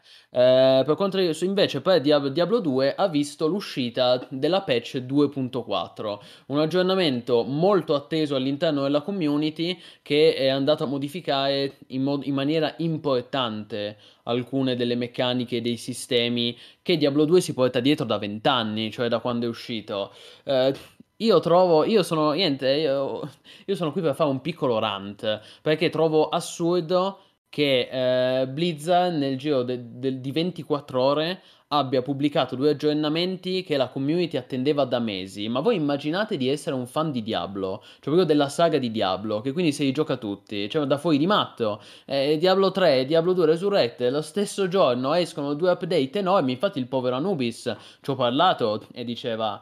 E in Blizzard c'è un palese problema di organizzazione e ha disperato. Nel senso che qui, qui è evidente che poi è un problema di team che non si parlano tra loro. Perché se entrambi dicono la nostra patch eh, la facciamo uscire il 15 aprile, il 16 aprile, cioè raga, eh, cioè, organizzatevi meglio cazzarola. Ma io questo lo dico per Blizzard, perché poi i giocatori non fruiscono, non riescono a fruire di tutti i contenuti che ha messo a disposizione dopo tre mesi di secca totale di contenuti. Eh, boh. Sono pienamente d'accordo sul fatto che non si parlano e ti dico anche perché. Perché sono due team o molteplici team comunque completamente diversi e anche dotati di un talento completamente diverso. Eh, perché se vuoi che entriamo un po' nel dettaglio, in particolare io volevo parlare di Diablo 2. Beh, Diablo 2, Resurrected, se, se ti va, eh, ovviamente, se no ti lascio ancora la parola un attimo, però mi attacco volentieri al tuo discorso. No, ma tu lo conosci, tu sei un grande esperto di Diablo 2, per cui sai, sai sicuramente spiegare meglio di me queste modifiche ai, alle meccaniche del gioco. Sì, ma senza neanche entrare tanto nel dettaglio poi delle singole modifiche. Qua il, il discorso è che Diablo 2 Resurrected è un classico esempio di due cose. Il primo è un esempio di dover pensare con la propria testa e il secondo è un esempio di quanto sia mentecatta la critica generalista nell'industria dei videogiochi in Italia e all'estero. Come si collegano queste due cose col discorso che sto per fare? Quando uscì Diablo 2 Resurrected, erano tutti lì pronti a salire sul carro dei perdenti e dire che era una merda, che non cambiava nulla, che non aveva nessun senso fare Diablo 2 Resurrected e farlo pagare 30 euro, perché non era che un reskin dell'originale. Perché? Perché c'era appena stato lo scandalo sessuale di Blizzard e quindi erano tutti lì pronti a dar contro. Io da solo avevo detto invece che Diablo 2 Resurrected era la miglior remastered, anche tu, mai fatta. Io sono il primo a dirlo, cazzo, ho giocato l'alfa. Ed era un grande gioco fatto da gente sapiente, i Vicarious Vision, quindi ci sta che i team non si parlino, capisci? È questo il collegamento. E adesso questa cosa si riconferma con ancora più forza. Perché? Perché quelli di Diablo 2 Resurrected, i Vicarious Vision, stanno facendo tutto giusto. Non hanno sbagliato un colpo. Hanno fatto una remastered che è favolosa, che se vi piace Diablo 2 godete come dei pazzi a rigiocarvelo, fosse anche solo per un mese, pagate 30 euro e rigiocate Diablo 2 fatto a modo oggi, un gioco divertentissimo, straordinario, rimasterizzato in modo perfetto, ottimizzato, c'è perfino il DLSS, adesso hanno pure aggiunto dei stagi grafici, cioè bellissimo, ok? Indiscutibilmente una remastered fatta da Dio, ma non solo, rispetto a quelli di Blizzard classici, questi hanno avuto la forza di osare, cioè hanno cambiato molte cose di Diablo con questa nuova patch, che erano così da 12-15 anni. L'ultima patch di Diablo, se non sbaglio, è tipo del 2008-2009, Diablo 2. Te su... sì, te lo dico Comunque su, una roba del genere. Da quel momento Diablo 2 era stato abbandonato, perché aveva finito il suo corso, era poi uscito Diablo 3, insomma, il gioco non aveva più avuto nulla da dire, quindi il meta del gioco, il bilanciamento del gioco, le feature del gioco, insomma il gioco in generale era rimasto alla versione precedente datata, mi dici tu quando, comunque 2008-2009. Sì, più o meno sì. Più o meno quello. Non lo trovo, non lo trovo però. Vabbè, ma chi se ne importa. Adesso l'hanno aggiornato e l'hanno aggiornato bene perché l'hanno aggiornato adesso io non l'ho ancora provato nel dettaglio quindi se poi hanno fatto delle porcate mi scusate però sulla carta io ho letto di molteplici cambiamenti, che sono quei cambiamenti coraggiosi di cui io mi sarei eh, augurato che fossero fatti su eh, WoW Classic. Io ho sempre detto WoW Classic, certo riproponiamo la formula originale, però sono passati vent'anni da allora. Qualcosa avremmo imparato nel frattempo, no? E quindi riproponiamolo uguale identico all'originale, però cerchiamo di mettere qui e là alcune cose che siamo sicuri che, perché abbiamo vent'anni di esperienza, che non influenzano nel profondo le meccaniche del gioco, cioè io ho sempre detto non il looking for ride, per esempio, ma la dual spec sì, perché si è visto che non è che abbia rivoluzionato chissà che cosa negli assetti del gioco tradizionale, è una quality of life, ah, sono passati vent'anni, l'hai testata in tutte le salse, hai visto che non era quello il problema, ma metticela, no Dio santo bilancia un po' meglio le spell. Sono passati vent'anni, non è possibile che su WoW Classic ancora il Druido Resto è l'unico viabile, il Palaoli è l'unico viabile, il Warrior Prote è l'unico viabile. Cazzo, vent'anni di esperienza, ma riuscirai a mettere mano a qualche talento per fare un po' meglio le cose, no? Da- che, che poi sarebbe stato quello che forse avrebbe fatto tornare a giocare anche me. Perché io mi riguardavo il contenuto che già conosceva, però con una, un minimo di no, guizzo in più, una novità, di, una, cose un po' diverse, ok? WoW Qualche Classic, quality of life, eh? WoW Classic dici? Sì, o TBC anche, no?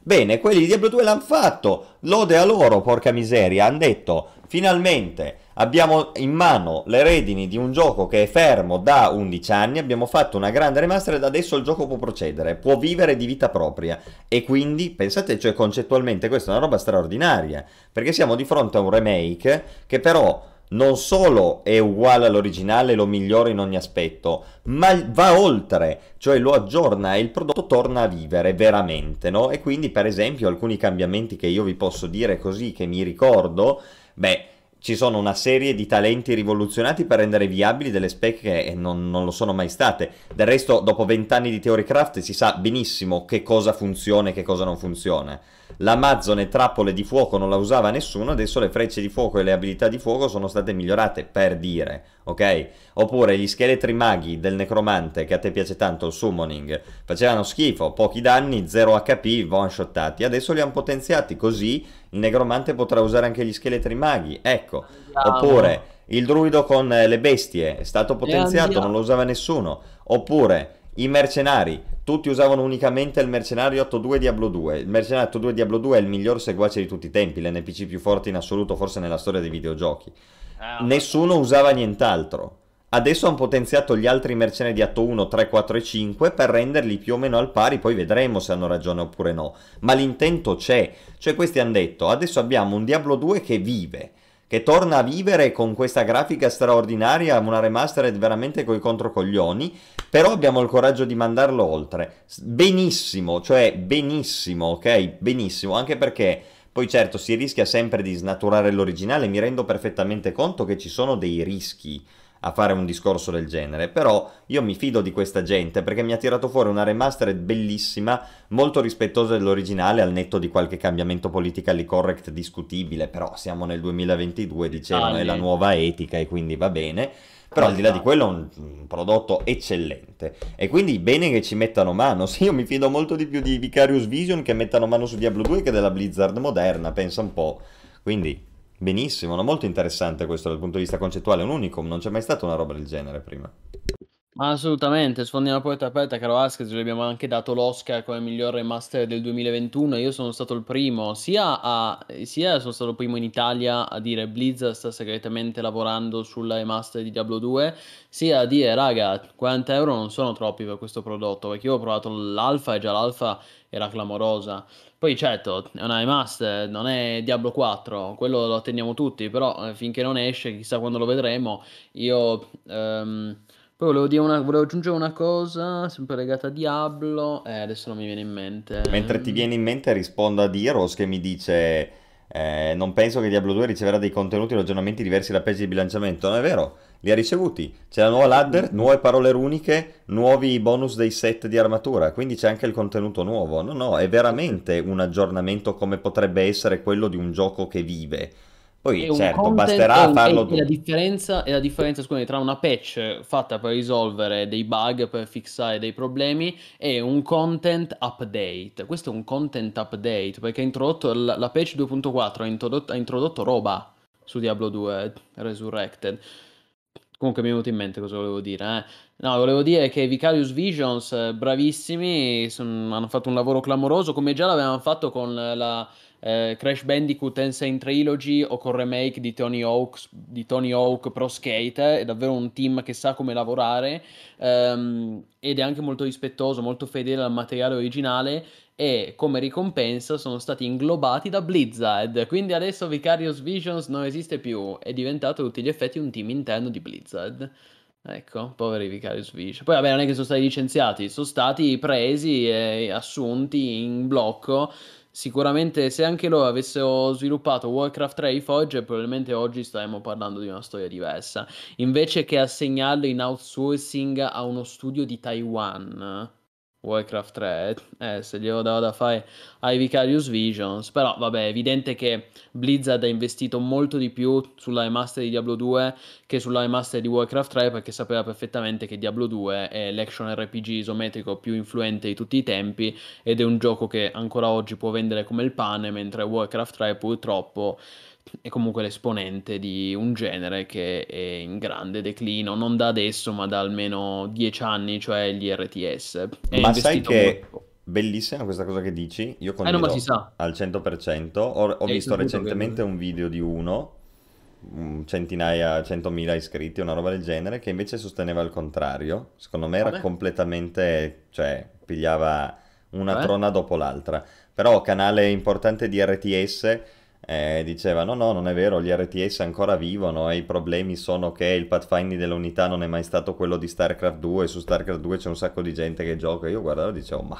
a me sta roba non mi convince per niente, poi adduceva varie motivazioni tipo ci vuole la campagna negli RTS, no? Lamentava per esempio il fatto che su Age of Empires 4 la campagna è un afterthought, cioè non è il focus del gioco, è vero il focus del gioco è il multiplayer. Sì, ma non è che la campagna ti fa durare, cioè, la campagna ti fa durare il gioco il tempo che finisci la campagna, dopodiché devi metterci delle robe che ti, continui, ti facciano continuare a giocare, no? Non è che risolvi il problema degli ETRS degli RTS in declino perché metti le campagne, capi? Che sono d'accordissimo con te, questo per dire, era un rant mio personale, No, ma è eh, evidente che è così. Blizzard ha investito molto meno nella remaster di, di- di- di Warcraft 3, ma si sa che lo ha fatto in modo cosciente, perché sa che non avrebbe mai potuto vendere quanto Diablo 2. Invece, pensa se, invece se Diablo 2 tiravano fuori una porcata, cioè veramente arrivavano i fan con le torce nella serie di Blizzard. eh. E tra l'altro sono molto contento, mi fa molto piacere quello che dice Dark Hill che scrive Plinius, torno su Diablo 2 in qualche live. Caro Askzo, beh, dobbiamo tornare. Diablo 2 Resurrected è il momento. Il, il ma- Malus Super Est, il male sopravvissuto, bisogna tornare. Ci sta Eh, chiamando fare un nuovo... Marius. Marius. Si potrebbe fare un nuovo PG con, eh, che, che sia stato cambiato un po'. Magari un necromante monocaster minion. Vedere se può funzionare.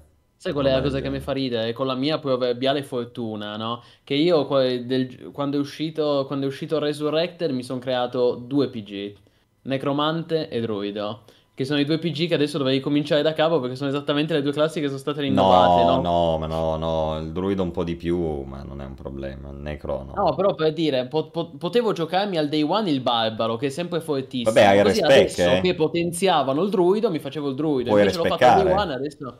Puoi Eh? respeccare senza problemi. Un- io ho fatto un altro discorso, cioè stavo dicendo un'altra cosa, Askz. Nel senso, hai capito che al day one potevo fare una classe che era già forte al day one come il barbaro, così adesso che c'è la patch che rende viabile o comunque forti Necro e Druido, mi facevo un OPG Necro Druido. Invece io ho fatto esattamente, ho scelto esattamente le due classi che al day one erano, erano diciamo più nerfate, ecco, che adesso sono state potenziate. Vabbè, comunque, dettagli. E giochiamolo assolutamente.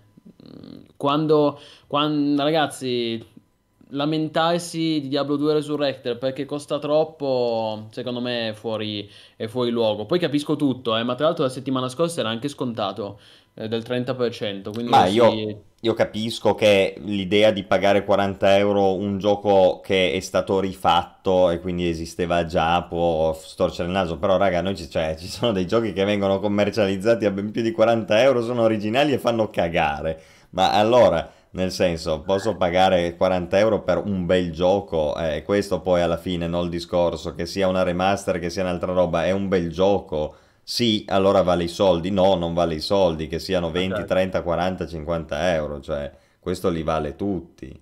Soprattutto se sei, se siete una, uno, uno degli appassionati, insomma, lo conoscete già, eh, rigiocarlo è un piacere.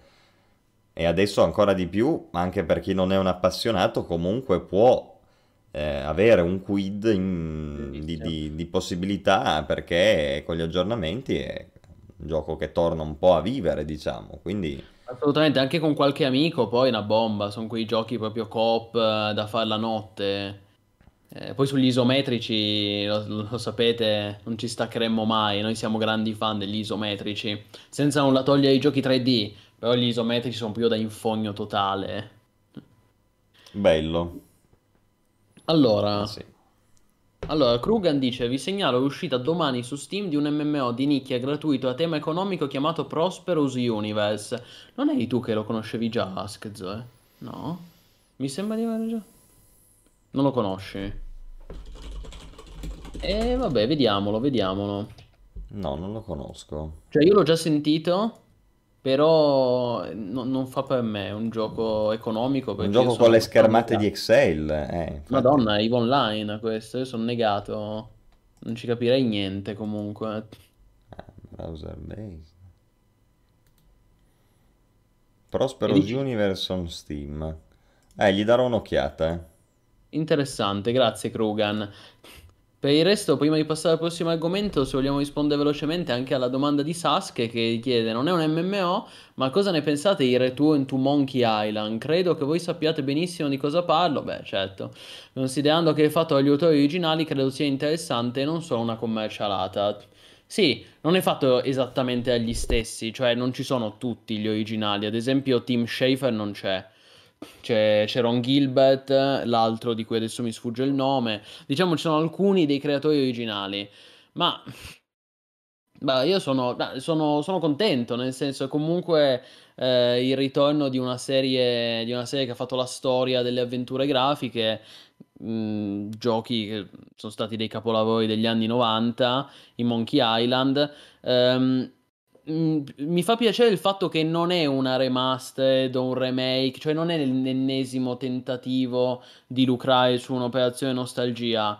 È proprio un nuovo gioco, è proprio un nuovo capitolo che si collegherà probabilmente al- ai primi due Monkey Island, che sono gli episodi, sono i capitoli considerati più canon, eh, da Gilbert.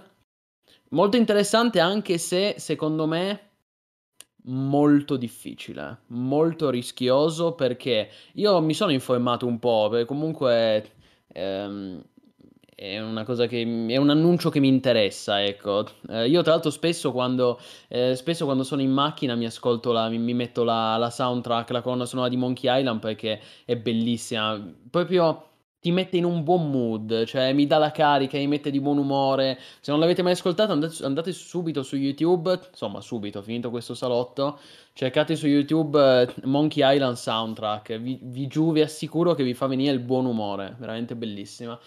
E, no, comunque mi sono informato un po' su questo nuovo annuncio e ehm, gli sviluppatori hanno detto una cosa giusta, ma secondo me molto difficile. Cioè, hanno detto che eh, questo non è solo un Monkey Island indirizzato ai nostalgici, cioè i vecchi giocatori che ormai hanno 40 o 50 anni, ma ehm, vuole essere entrambe le cose, cioè un prodotto sia indirizzato ovviamente ai vecchi nostalgici, perché è ovvio Monkey Island, ma al tempo stesso vuole anche rappresentare un'entrata per nuovi, per nuovi giocatori. Eh, perché per forza di cose nel frattempo è venuta su una nuova generazione di giocatori in questi 30 anni e quindi vogliono anche, questo sarà un prodotto anche pensato per le nuove generazioni, per i nuovi giocatori. E questo ad esempio è il motivo per cui non hanno scelto la pixel art. Non, non ha lo stile, non, non utilizza la pixel art il nuovo Return to Monkey Island, utilizza una grafica moderna. E quindi io dico, molto giusto quello che hanno detto, cioè il fatto che non è solo un'operazione nostalgia, ma che si rivolgono anche ai gio- nuovi giocatori, però difficilissimo da realizzare una cosa del genere. Difficilissimo, perché come fai a mantenere la stessa qualità degli enigmi dei vecchi Monkey Island, che comunque erano giochi, cioè erano giochi assurdi, con degli enigmi folli, mm, eh, veramente fuori di testa, però al tempo stesso dire, eh, rende anche il gioco figo, appetibile per i nuovi giocatori, magari giovani. Non vorrei mai essere nei panni di, di Gilbert. Veramente un gran casino. Però molto interessante. Tra l'altro hanno detto che uscirà quest'anno. A sorpresa, uscirà nel 2022, quindi stiamo a vedere. Molto curioso. Tra l'altro ricordo che noi di, di- del primo Monkey Island abbiamo anche fatto uno stream in nostalgia. L'aveva- se ne è occupato il buon Emberai un- circa un anno fa. Quindi se volete vedere un po' di gameplay, andate sul nostro canale YouTube e cercate Monkey Island e troverete il gameplay del buon Emberai. Quella sì che vera nostalgia, ecco. Stream in nostalgia di un certo livello. Io ricorderò sempre quando Emberai ha portato Arx Fatalis ed è andato nella taverna a giocare d'azzardo. Ha giocato la prima volta, ha perso, poi gli ho iniziato a spammare in chat il 7, punta sul 7, tutto sul 7. Tutto, tutto. Tutto sul 7 ha stravinto, era stato un momento Sì, bellissimo. sì. Ecco, la- quello streaming di Arx Fatalis è i miei preferiti di Emberai. Eh beh, Alex Fatalis eh, stupendo e- ed è il gioco perfetto, è un po' tipo Oblivion, no? Quei giochi assurdi, molto memetici, Sì, e infatti da Alex Fatalis è nato il meme di Carlo, il capo delle guardie, quindi sì, sì, be- bello anche Alex bello, sì. Fatalis, assolutamente. Bene, caro Plinius, Bene, caro Askez, passiamo all'ultimo argomento. Poi c'è tempo vai. per... A meno che non abbiamo magari delle domande al volo, così da fare un inframezzo, ma se no Ma io l'abbiamo già andrei... fatto, abbiamo già risposto a due domande. E allora vi... Qua ci penso io, mi sa. No, beh, sì, L'ultimo... anch'io, però... No, no, sì, sì, mi introduco, ok. Sì, sì. Va bene, va bene. Allora, Poi ragazzi, tuo, recente... che io sono anche un po' stanco. Eh certo, tranquillo, non preoccuparti. Ragazzi, recentemente eh, ci siamo trovati più di una volta a discutere dell'Unreal Engine. Eh, ce ne siamo occupati per i motivi più disparati. Per esempio, eh, quando dicevamo di Lost Ark, che Lost Ark è fatto con l'Unreal Engine 3, che è un motore notoriamente non adatto agli MMO, ma comunque che eh, si è comportato bene nelle mani degli sviluppatori di, di Lost Ark. E poi dicevamo anche che ci sono tanti MMO che avrebbero giovato in un cambiamento, per esempio dalla Real Engine 3 alla Real Engine 4, che è una cosa difficilissima da fare, e altri MMO che abbiamo citato perché sono passati dalla Real Engine 4 alla Real Engine 5, che invece è una cosa molto più agevole perché di fatto sono, si diceva quasi la stessa cosa. E quindi devo dirvi qua che dobbiamo fare un po' di chiarezza perché non sono per niente la stessa cosa. Cioè è, è ora di dire con forza che l'Unreal Engine 5 è completamente diverso rispetto all'Unreal Engine 4 per una serie di feature che vi vado a esporre adesso, che sono veramente molto curiose. Qua abbiamo anche tra l'altro la prova visuale e non è detto che un domani mi metta anch'io l'Unreal Engine sul computer perché mi interessa vedere e toccare con mano queste cose. Vi cito c'è questo Unreal Sensei su YouTube, 211.000 subscribers, questo video da 7 milioni di visualizzazioni che comunque vi consiglio di andare a vedere a schermo intero. Adesso io qua proverò a farvelo vedere lo stesso in piccolo, però guardatevelo perché è veramente sorprendente, mostra le fi- funzionalità principali di aggiornamento di Unreal Engine 5 rispetto ad Unreal Engine 4. Oh, io lo sto scaricando comunque. Ah, eh, grandissimo, 5. mo- ottimo. Comunque Allora, video- la... adesso ve lo linko in chat, ragazzi, per chi volesse vedersi il video. Eh, Mas- Mascal mi sta già eh, mi sta precedendo. Eh, infatti ne parleremo. Eh, Vai, ci vai, sono tante tranquillo. cose che sono diverse, anche se uno può dire a prima vista la grafica, le texture sono simili, si può switchare, quindi nasce la misconception, no? Nasce l'errore nel dire ma Unreal Engine 4 e Unreal Engine 5 alla fine, no, più o meno, poi per quello che vedo a schermo. Sì e no, nel senso che intanto già quello che vedi a schermo non è esattamente quello e magari in una mia prossima lezione di Askzor ce ne occupiamo nello specifico. Ma soprattutto quello che cambia Real Engine 5, adesso lo vediamo nello specifico, è per gli sviluppatori. E ovviamente quando le cose cambiano per gli sviluppatori, cambiano anche per i videogiocatori, cioè quelli che poi guardano il prodotto finale, no? È evidente, quando hanno inventato i caratteri di stampa non solo ne hanno giovato gli editori, ma ne ha giovato il pubblico che poteva leggere più libri, no? Quindi allo stesso modo quando c'è una nuova tecnologia nei videogiochi non ne giova solo lo sviluppatore, ne giova anche l'utenza. E vediamo quali sono queste feature. Allora, iniziamo dalla principale, quella che a me ha colpito di più. L'illuminazione nuova della Real Engine 4, completamente diversa rispetto alla Real Engine 5, perché? Perché, dal- scusatemi, della Real Engine 5 completamente diversa rispetto alla Real Engine 4 perché è una vera illuminazione globale. Noi abbiamo spesso sentito parlare di RTX, infatti sarà argomento probabilmente di una mia prossima lezione. E ci sono i meme, no? RTX off, RTX on, improvvisamente cambia la grafica e da 2 pixel diventa una faccia fotorealistica. Non è ovviamente così, però ci sono una serie di cose che l'illuminazione globale e anche il ray tracing di concerto danno a un ambiente che cambia completamente l'aspetto che l'ambiente ha e offre una miriade di possibilità anche a livello di gameplay. Vi mostro cosa intendo. Lo vedete qui in piccolo, ok? Sotto di me. eh, Poi andatevi a vedere il video e lo vedete così pausate quando volete. Il, eh, lo youtuber mostra sostanzialmente questa scena che ha ricreato lui e fa notare come se l'illuminazione globale è disattivata, noi vediamo la luce che passa dalle finestre ma illumina soltanto il punto in cui la luce colpisce. Gli oggetti, lo scenario, ok? Ovviamente nella vita reale non è così. Se voi fate passare anche solo un piccolo raggio di luce attraverso una finestra, non è che illumina solo il puntino del raggio di luce, ma c'è, visto che la luce rimbalza su tutte le superfici, si crea un effetto di illuminazione globale.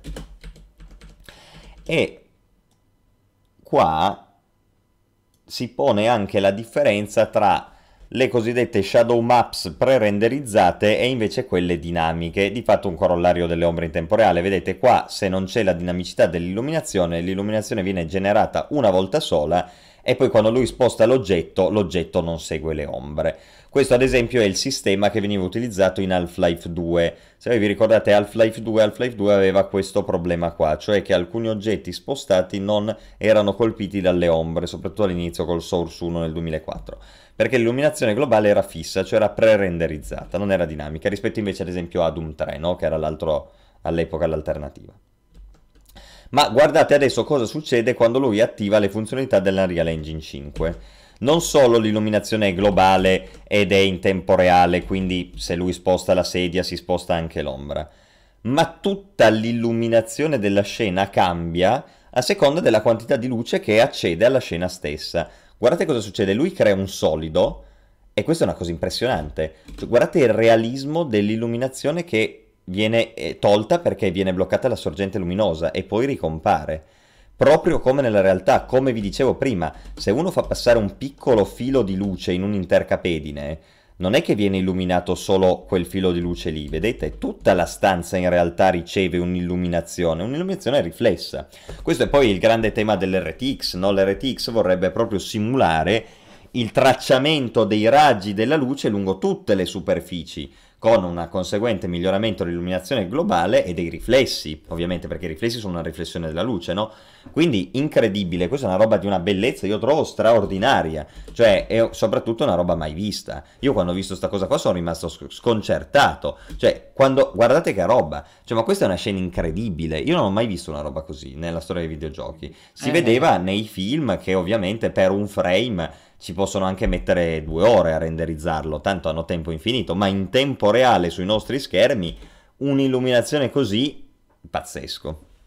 E questo è una feature evidente che gioverà anche ai giocatori perché i giochi avranno una grafica più figa e potremo magari anche permetterci qualche io immagino un sacco di possibilità di gameplay con questa luce dinamica così, eh. Cioè, tipo, pensa agli horror, illumina il mostro, ti passa raggio di luce, ma fai delle robe in- incredibili. Altro e questo che i God Rays di Stalker. Eh, esatto, ma pensa ad esempio all'epoca con i poveri God Rays quanta atmosfera davano al gioco. Figurati una roba del genere, quanta atmosfera ti può dare. Uno Stalker 2 con un'illuminazione così, ma che roba è incredibile, no? Bellissimo. E questo è il primo. Secondo, il, la, eh, il problema del low poly.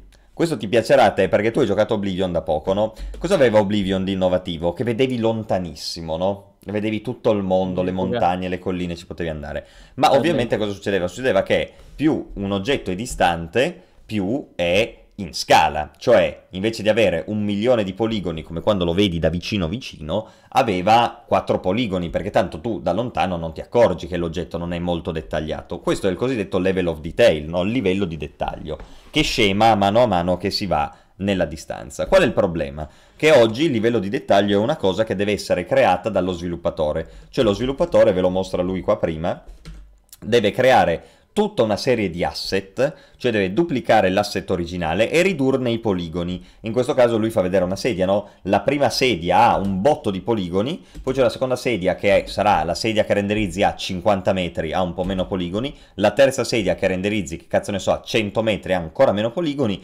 quella a 200 metri ha ancora meno poligoni e quella che vedi in lontananza che ha 4 poligoni in croce. Il problema è che questi sono tutti modelli che lo sviluppatore deve creare, cioè lui deve andare su 3D Max o il software di riferimento e creare il modello. Quindi un sacco di lavoro, no? Cioè un lavoro infinito fare una cosa del genere. Ogni modello lo devi duplicare un botto di volte. È enorme. E infatti il game development è molto lungo. Esatto. E questa è una roba che dicevo prima, giova principalmente i developers, però poi giova a noi anche.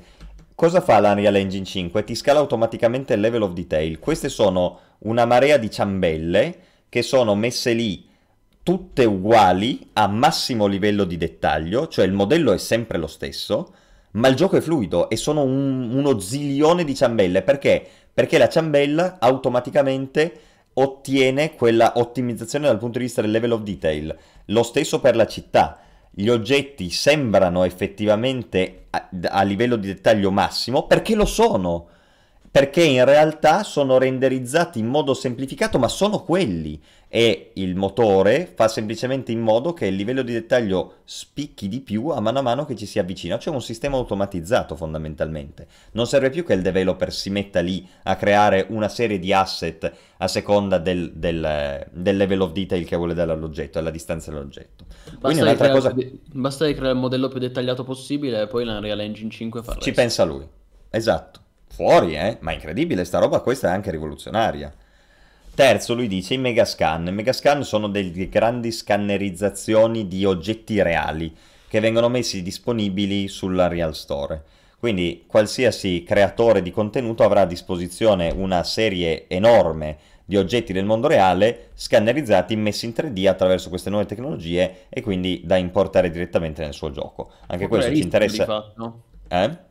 fotorealistico di sì, fatto, sì, sì, esatto. Infatti lui qua ti mostra che sono andati in giro per il mondo a scannerizzare gli oggetti, a metterli, anche questo a noi interessa di meno, però lo sviluppatore è ben contento di risparmiare su asset che altrimenti comprerebbe, di risparmiare su lavoro perché altrimenti dovrebbe creare da zero questi asset, lui li ha e ci sono. Ora c'è il rischio un po', io qua lo chiamo il rischio di Platone, sai il Platone è il mondo delle idee, no? C'è il rischio che se poi questi asset diventano standardizzati eh, eh, eh, tutti i giochi hanno lo stesso cucchiaino, tutti i giochi hanno lo stesso forziere, cioè non c'è più la customizzazione, ma c'è il forziere ideale che è sempre quello. Non penso sarà così. È solo una guardi, Se guardi, però, parliamo di migliaia di oggetti. Sono 16.000 oggetti. Solo adesso che è appena solo uscito. Adesso. Era, solo adesso. Sì. Appena uscita. Quindi, certo, ce n'è di margine. E questo è anche interessante. Poi cosa fa vedere? Ah, in MetaHumans, questo è divertentissimo. Questa è una roba che potete fare fin da subito anche voi, vi basta il browser. C'è questo sito, cercate MetaHumans e create in, mo- in modo fotorealistico le facce che volete. Poi le importate nella Real Engine e le usate all'interno del vostro gioco. Ma lo potete fare anche adesso via browser. Cercate MetaHumans, create il MetaHumans, poi se avete Unreal Engine importate il MetaHuman su Unreal Engine. Ma capite, è incredibile sta roba qua. Questo, questo sistema di creazione è una roba infra browser. Si usa su questa... Chrome.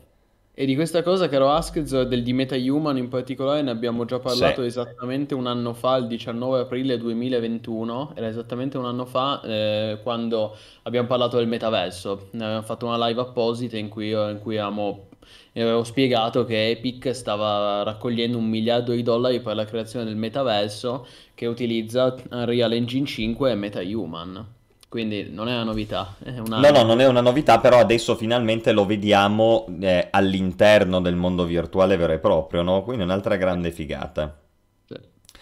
Dopodiché ti parlano della retrocompatibilità con Unreal Engine 4 e anche questa è una figata perché come dicevamo, mm, abbiamo detto tante volte, passare da Unreal Engine 4 ad Unreal Engine 5 è molto facile e quindi tendenzialmente con un po' di lavoro il developer può ottenere in un gioco vecchio, questo ad esempio che state vedendo a schermo è un vecchio trailer dell'Unreal Engine 4 che però è stato importato in Unreal Engine 5 diciamo ed è molto più bello perché utilizza tutte le tecnologie che vi ho mostrato finora, quindi ad esempio l'illuminazione, il level of detail eccetera, e migliora anche l'esistente. Quindi questa è veramente una rivoluzione. Io dico in particolare questa cosa dell'illuminazione che è, incre- è veramente incredibile. E la cosa delle, eh, del level of detail sono due tecnologie che eh, potenzialmente sono rivoluzionarie e eh, giustificano da solo il fatto che d'ora in avanti, quando qualcuno verrà e dirà Unreal Engine 4 e Unreal Engine 5, eh, più o meno, eh, no, no, non esiste perché è un cambiamento concettuale troppo grande questo e ha delle implicazioni nette sul gameplay e sul game development troppo grandi per non essere considerate. Quindi è, veramente un salto qualitativo incredibile questo Unreal Engine 5 sottovalutato anche per questo volevo parlarvene. Hai fatto, hai fatto benissimo caro Ask sono d'accordo e qui permettimi anche di dire chi è, stato il, pre- chi è stato il primo che poi prima è venuto da te e ti ha detto guarda che bisogna tenerlo d'occhio una Unreal Engine 5 eh, perché è il motore del futuro. E tutti gli studi, non tutti però gran parte degli studi utilizzeranno quello perché poi è vero che c'è anche lo Unity, Unity Engine di cui tra l'altro hanno presentato la nuova versione per cercare di stare a- al passo della concorrenza, però con tutto rispetto per Unity mi spiace, qui sta generazione non c'è, non c'è confronto, eh. è, il, è il motore del presente e lo sarà anche del futuro, probabilmente per i prossimi 5-10 anni. Comunque la vera next gen inizia grazie a questo, a questo motore grafico e come tu hai detto prima è molto facile passare la transizione da Unreal Engine 4 a Unreal Engine 5 è molto, eh, molto semplice a differenza della transizione dalla Engine 3 al 4 che noi invece sappiamo essere un cazzo di casino perché è sempre successo è una cosa che è sempre stato problematico su Blade and Soul, su Bless Online, tanti MMO che alla fine sono stati sacrificati perché era quasi impossibile o comunque servivano anni di sviluppo per portare un MMO nato con l'Unreal Engine 3 su Unreal Engine 4. Qui finalmente è una cosa indolore e infatti, eh beh, Unity per mobile intanto ci sono anche tanti giochi sviluppati con Unity, eh, mm, però, però secondo me qui obiettivamente sba- eh, Epic Games ha sbagliato la concorrenza. Forse adesso, cioè adesso che è uscito Unreal Engine 5 e che ha uno strapotere obiet- tecnico, forse Unity davvero si consoliderà come engine soprattutto per il gaming mobile. Fino a questo momento in realtà ci sono tanti giochi anche su PC che vengono sviluppati con Unity, che comunque tutto è un motore di tutto rispetto, però qui siamo di fronte al futuro anzi al presente, perché già lo stiamo vedendo. E infatti ci sono molti titoli AAA che stanno già venendo sviluppati o verranno sviluppati utilizzando la Unreal Engine 5, come ad esempio i prossimi The Witcher, Tomb Raider e Gears of War. Ma eh, ovviamente questi sono solo i primi tre, ma ce ne saranno decine nel giro di qualche anno. E poi ci sono anche numerosi MMO che sono in sviluppo con l'Unreal Engine 5. Ad esempio, possiamo citare Mortal Online 2, di cui hanno già annunciato la transizione, ah. Ashes of Creation, di cui abbiamo già parlato. A Mortal Online 2 potrebbe fare un gran bene per l'ottimizzazione questa cosa del level of detail, eh? su un sì. mondo così grande può essere molto forte. Eh, sappiamo che Mortal Online 2 gli sviluppatori di Star Wars hanno stretto una partnership con Epic Games, quindi ci, ci stanno lavorando. Uh, Ashes of Creation, di cui abbiamo già parlato, l'avevano annunciato a, a, fine, a fine anno fine 2021. Eh, poi anche Into the Echo e Legend of Ymir, che sono degli MMO meno conosciuti, però eh, sono già stati annunciati. Abbiamo pubblicato anche delle news su MMO.it relative a entrambi. Anzi, direi che te le linko Ask, così le puoi anche far vedere. Ma sì. E poi sì, se avevi altro da aggiungere. No, no, io ho finito. Ok. In realtà io avevo una cosa, poi una cosa secondo me da dire, collegata a questo collegata all'annuncio di, appunto del, dell'Unreal Engine 5 che ha fatto molto parlare di sé e c'è una notizia che è passata in silenzio che però secondo me ci lascia molti spunti di riflessione. Allora datemi un attimo che ve la, che, che la, pre, ve la trovo eh. eccola qui. Adesso tra un attimo te la linko. Prima però la introduco. Allora ehm, sostanzialmente Riguardo a questa questione dell'Unreal Engine 5, eh, ne abbiamo già parlato un paio di settimane fa. Sapete che anche CD Projekt è passata ufficialmente all'Unreal Engine 5, cioè ha annunciato il passaggio al nuovo motore grafico di eh, Epic Games. Ma non solo, Fin qui, fin qui, uno dice, eh, soprattutto hanno, quando hanno annunciato il nuovo The Witcher, che infatti prima ho citato, hanno detto eh, il nuovo capitolo di The Witcher è in sviluppo e sarà con la Real Engine 5. Non solo il nuovo capitolo di The Witcher, d'ora in poi tutti i giochi di CD Projekt passeranno alla Real Engine 5. Eh, ovviamente invece quelli già sviluppati col vecchio motore ovviamente restano con Red Engine, come ad esempio Cyberpunk 2077 di cui eh, giusto la scorsa settimana CD Projekt ha confermato lo sviluppo della, dell'espansione, una grande espansione per Cyberpunk che però è stata rinviata eh, ancora una volta e uscirà solo nel 2023. E già qui ci sarebbe molto da dire, nel senso che Cyberpunk, se ricordate, è uscito a fine 2020 il fatto che la prima espansione di Cyberpunk la vedremo nel 2023 inoltrato è abbastanza preoccupante, ecco, vuol dire quasi tre anni per vedere un'espansione, laddove invece noi siamo abituati che l'espansione di un gioco, di un RPG single player, di solito esce l'anno dopo, massimo due anni dopo, ad esempio così è successo per The Witcher 3, no? E, ehm, e tanti altri titoli. Poi certo, rispetto il solito discorso, piuttosto che pubblicare un'espansione eh, in beta fatta male, è meglio inviarla e che sia un'espansione di qualità, certo. È il discorso che riguarda tutti i prodotti videoludici, no? Eh, eh, come dire, un gioco rimandato alla fine può essere un bel gioco, mentre un gioco brutto è brutto per sempre, come diceva Shigeru, Shigeru Miyamoto. Eh, però però c'è mm, da far notare una cosa, cioè che CD Projekt nel corso dell'ultima conferenza finanziaria agli, eh, investi- per investitori azionisti, il CFO, il CFO di CD Projekt Red, Piotr Niebulowicz, scusate, non so pronunciarlo. Eh, comunque, il CFO di CD Projekt ha confermato che con, con l'adozione dell'Unreal Engine 5 i lavori portati avanti per integrare il multiplayer nel Red Engine sono stati fermati. Quindi termina ufficialmente lo sviluppo del multiplayer su Red Engine. E lui in particolare ha dichiarato, ti, ti, ti, pubblico, ti condivido anche la, la, news, la fonte Asked. E lui ha detto testuali parole del CFO di CD Projekt. Negli ultimi anni abbiamo lavorato alla creazione della nostra tecnologia multiplayer proprietaria, sulla scia della recente decisione di avviare una cooperazione strategica con Epic Games per creare insieme a loro dei videogiochi basati su Unreal Engine 5, abbiamo deciso di interrompere lo sviluppo di questa tecnologia multiplayer proprietaria. Unreal... Perché? Perché Unreal Engine 5 offre già delle soluzioni multiplayer molto avanzate. Eh, Ragazzi, lo so se stiamo tutti pensando alla stessa cosa. Caro Askz. Io l'ho detto fin dall'inizio, eh. L'ho detto fin dal day one. E che cosa hai detto? Che non ci sarebbe mai stato il multiplayer su Cyberpunk 2077.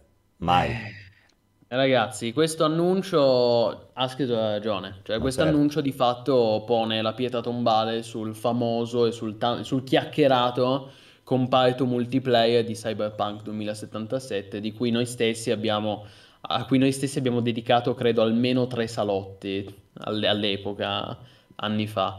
Niente, Riperoni, è stato ufficialmente concluso il lavoro sul multiplayer, questa non è, un, non è un'indiscrezione, è proprio ufficiale, punto, dichiarazione del CFO di CD Projekt, il quale tra l'altro ha anche detto che la prematura chiusura dei lavori sulla componente multiplayer del Red Engine ha permesso a CD Projekt di risparmiare circa 4,9 milioni di dollari.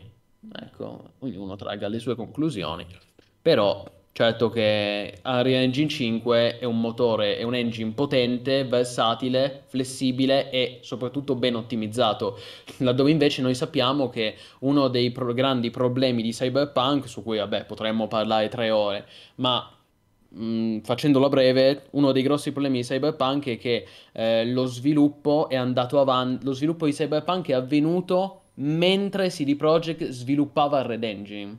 E per fare un paragone, infatti ci sono, sono emerse delle inchieste, eh, Jason Shire aveva pubblicato un'inchiesta molto interessante e aveva intervistato un, de- un developer il quale aveva detto, aveva fatto un esempio molto calzante per farvi capire la situazione. In pratica è come se voi, eh, è come se voi voleste far passare un treno mentre state costruendo i binari.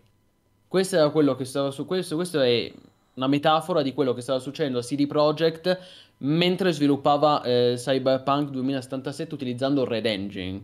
Perché Red Engine è un motore ancora in sviluppo e quindi loro stavano sviluppando Red Engine, ma nel frattempo dovevano sviluppare il gioco su quel motore. E quindi ovviamente da un punto di vista tecnico è una roba, è un inferno, cioè è una roba che, che nessun, nessuno sviluppatore dovrebbe, dovrebbe fare. Ecco. Quindi sì, um, si va avanti, eh, CD Projekt guarda al futuro, forse anche me- bene così, visto quello che è successo nel 2020 e i prossimi The Witcher o, qual- qualsiasi prossimo gioco, magari un eventuale Cyberpunk 2087 sarà su Unreal Engine 5. Cyberpunk è stato uno dei più grandi fallimenti che, a cui po- abbiamo potuto assistere negli ultimi anni, direi che anche questo lo dimostra ulteriormente. Peccato per chi ci ha sperato, per chi ha speso dei soldi, mi dispiace molto per loro. Ah, non è un gioco terribile, ci sono anche tanti che l'hanno giocato e si sono divertiti come storia, come comparto narrativo, però certo che non ha mai mantenuto le promesse che aveva, che aveva fatto nella sua roboante campagna di marketing eh, CD Projekt. Bravo. E comunque anche il fatto che, anche il fatto che questa espansione sia stata rimandata di un anno, preoccupante. Poi intendiamoci, io questo lo dico sempre, io non auguro mai il male, io anzi spero che questa espansione quando uscirà alla fine sarà un grande prodotto che riuscirà a migliorare il titolo. Ehm, però sicuramente anche lì stanno avendo dei problemi. Ecco, questo è chiaro. Speriamo che lavorino bene, che almeno migliori il gioco base. Ecco, perché CD Projekt comunque ha una storia molto gloriosa di espansioni. Eh. Ricordo Hearts of Stone e Blood and Wine per The Witcher Certo, 3, che sono meglio del gioco base. sotto certi aspetti. Sì, diciamo, possono essere No, no, considerate. sono bellissime espansioni tutte e due. Eh, Blood and Wine è una delle migliori espansioni che abbia mai giocato in un RPG sicuramente.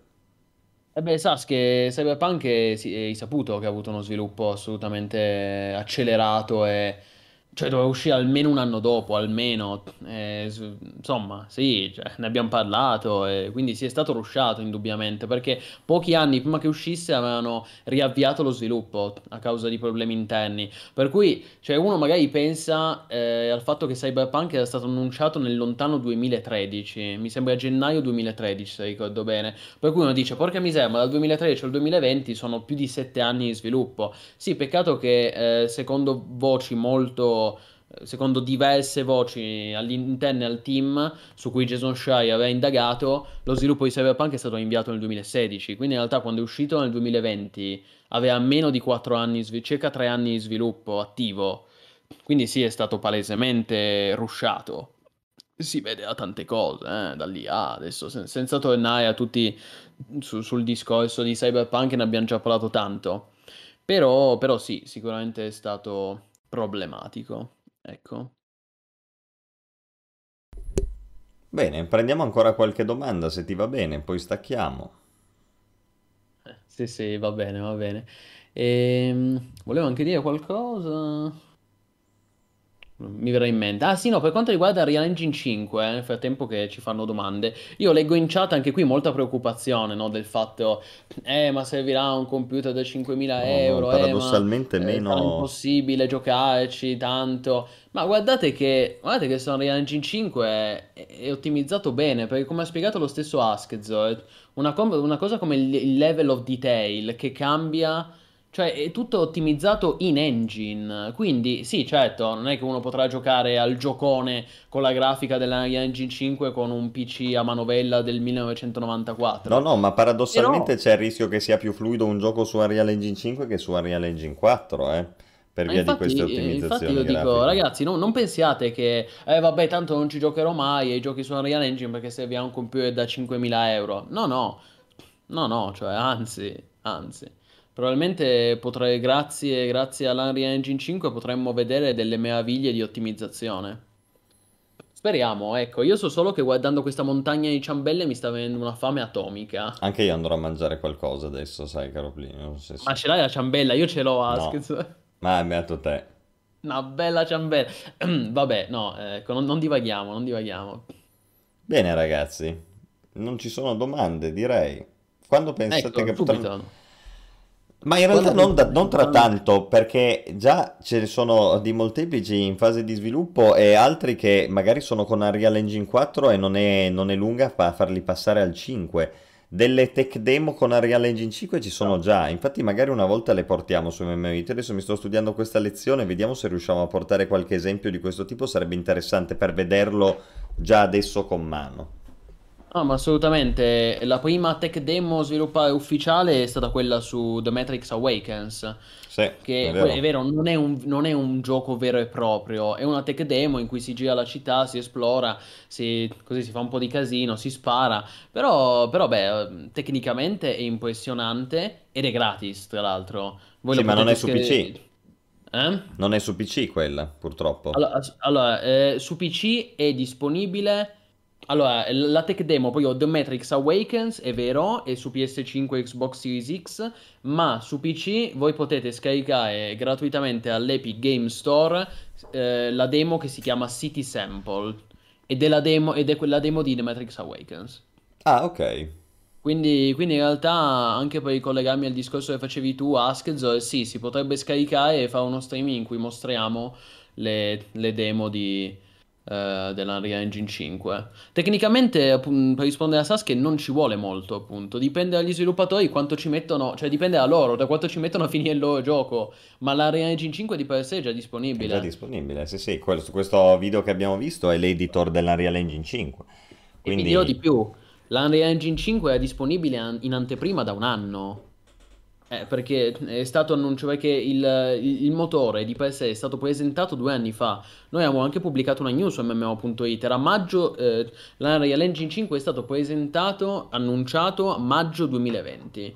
Poi un anno, nel, un anno dopo, nel 2021, è, è, è stato reso disponibile anteprima e nei giorni scorsi è, è uscito è stato rilasciato ufficialmente, quindi da qui in poi ne verremo delle belle, ecco, con i prossimi grandi prodotti, e non solo grandi, ecco, non solo AAA, anche giochi potenzialmente, anche giochi indie come Mortal Online 2, Into the Echo, Legge, eccetera, potranno go- fruire e potranno beneficiare tanto da questo nuovo motore grafico anche solo banalmente meta-human, cioè, ma pensa, io dico solo questo, pe- pensate a quanti, em- a quanti giochi MMO e non MMO abbiamo giocato negli ultimi anni in cui i personaggi erano resi male, le facce erano resi male, perché è un casino assurdo rendere il viso di un, di un, di un realistico, credibile, verosimile.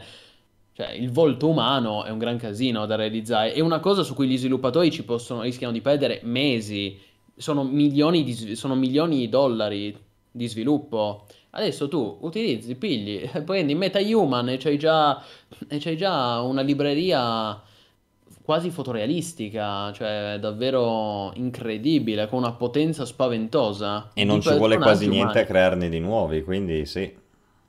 Sì, sì, sono combinazioni, sono, sono potenzialmente milioni di combinazioni. Anche gli sportivi beneficeranno di Unreal Engine tutti, 5, tutti potenzialmente giochi, sì.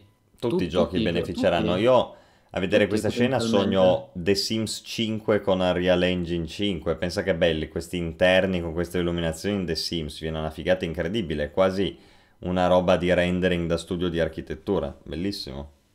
Sì, sì, sì, poi quello dipende da EA, se, la, se maledetta Electronic Arts davvero vuol passare alla Real Engine 5 invece di costringere i suoi studi a continuare a lavorare su Frostbite e, e tutti gli altri motori. Detto questo, sì, tutti i giochi potenzialmente. Uh, The Last of Us 2 sarebbe costato molto meno se sviluppato in Unreal Engine 5. Beh, adesso io questo non posso saperlo, Sasuke, cioè non sono uno sviluppatore di Naughty Dog per cui non so esattamente quali sfide abbiamo dovuto affrontare. Esatto. Però sì, è plausibile. È plausibile. È plausibile. Certo. Bene ragazzi, circa due ore di streaming, caro Plinius, è ora. È ora di andare a mangiare? È ora di andare a mangiare. The Red. Ah, ti tratti bene The Red, eh? Una bella carbonara. Bene. Perfetto, allora, allora, niente ragazzi, noi ci vediamo già nei prossimi giorni eh, con, eh, con, tanti nuovi streaming, tra Elden Ring che continua, eh, queste nuove idee sui streaming dedicati a, a Real Engine 5 o comunque al, ai nuovi motori grafici e poi un nuovo streaming nostalgia di Oblivion. Mi raccomando, non mancate, in realtà non so ancora dirvi il giorno, per cui... Eh, però, però, adesso mi organizzo perché oggi è stata una giornata folle tra la live da seguire su WoW, Dragonflight e, e appunto il salotto di stasera. Non ho ancora avuto un attimo per organizzarmi, eh, però, però nei prossimi giorni comunque tanti, tanti nuovi contenuti in arrivo su MMO.it. Quindi mi raccomando, abbonatevi per un nuovo, non per un nuovo streaming disagio stavolta, ma per una nuova lezione di Askz a 100 postumani. Va bene, va bene. D'accordo. Ce la giochiamo così. Ce la giochiamo a birra e, fagia... birra e salsicce. Coi, a birra coi, e con le lezioni di Ascozor. Pompiamo gli iscritti con le lezioni di Ascozor. Eh, un po' di mon- money grab eh, ci vuole. Buonanotte ragazzi, è stato un piacere. Seguiteci sempre su mmo.it. Bella per tutti. Ciao ragazzi. Grazie ragazzi mi raccomando state sempre sintonizzati su mmo.it, connessi, aggiornati, massivi. Bella!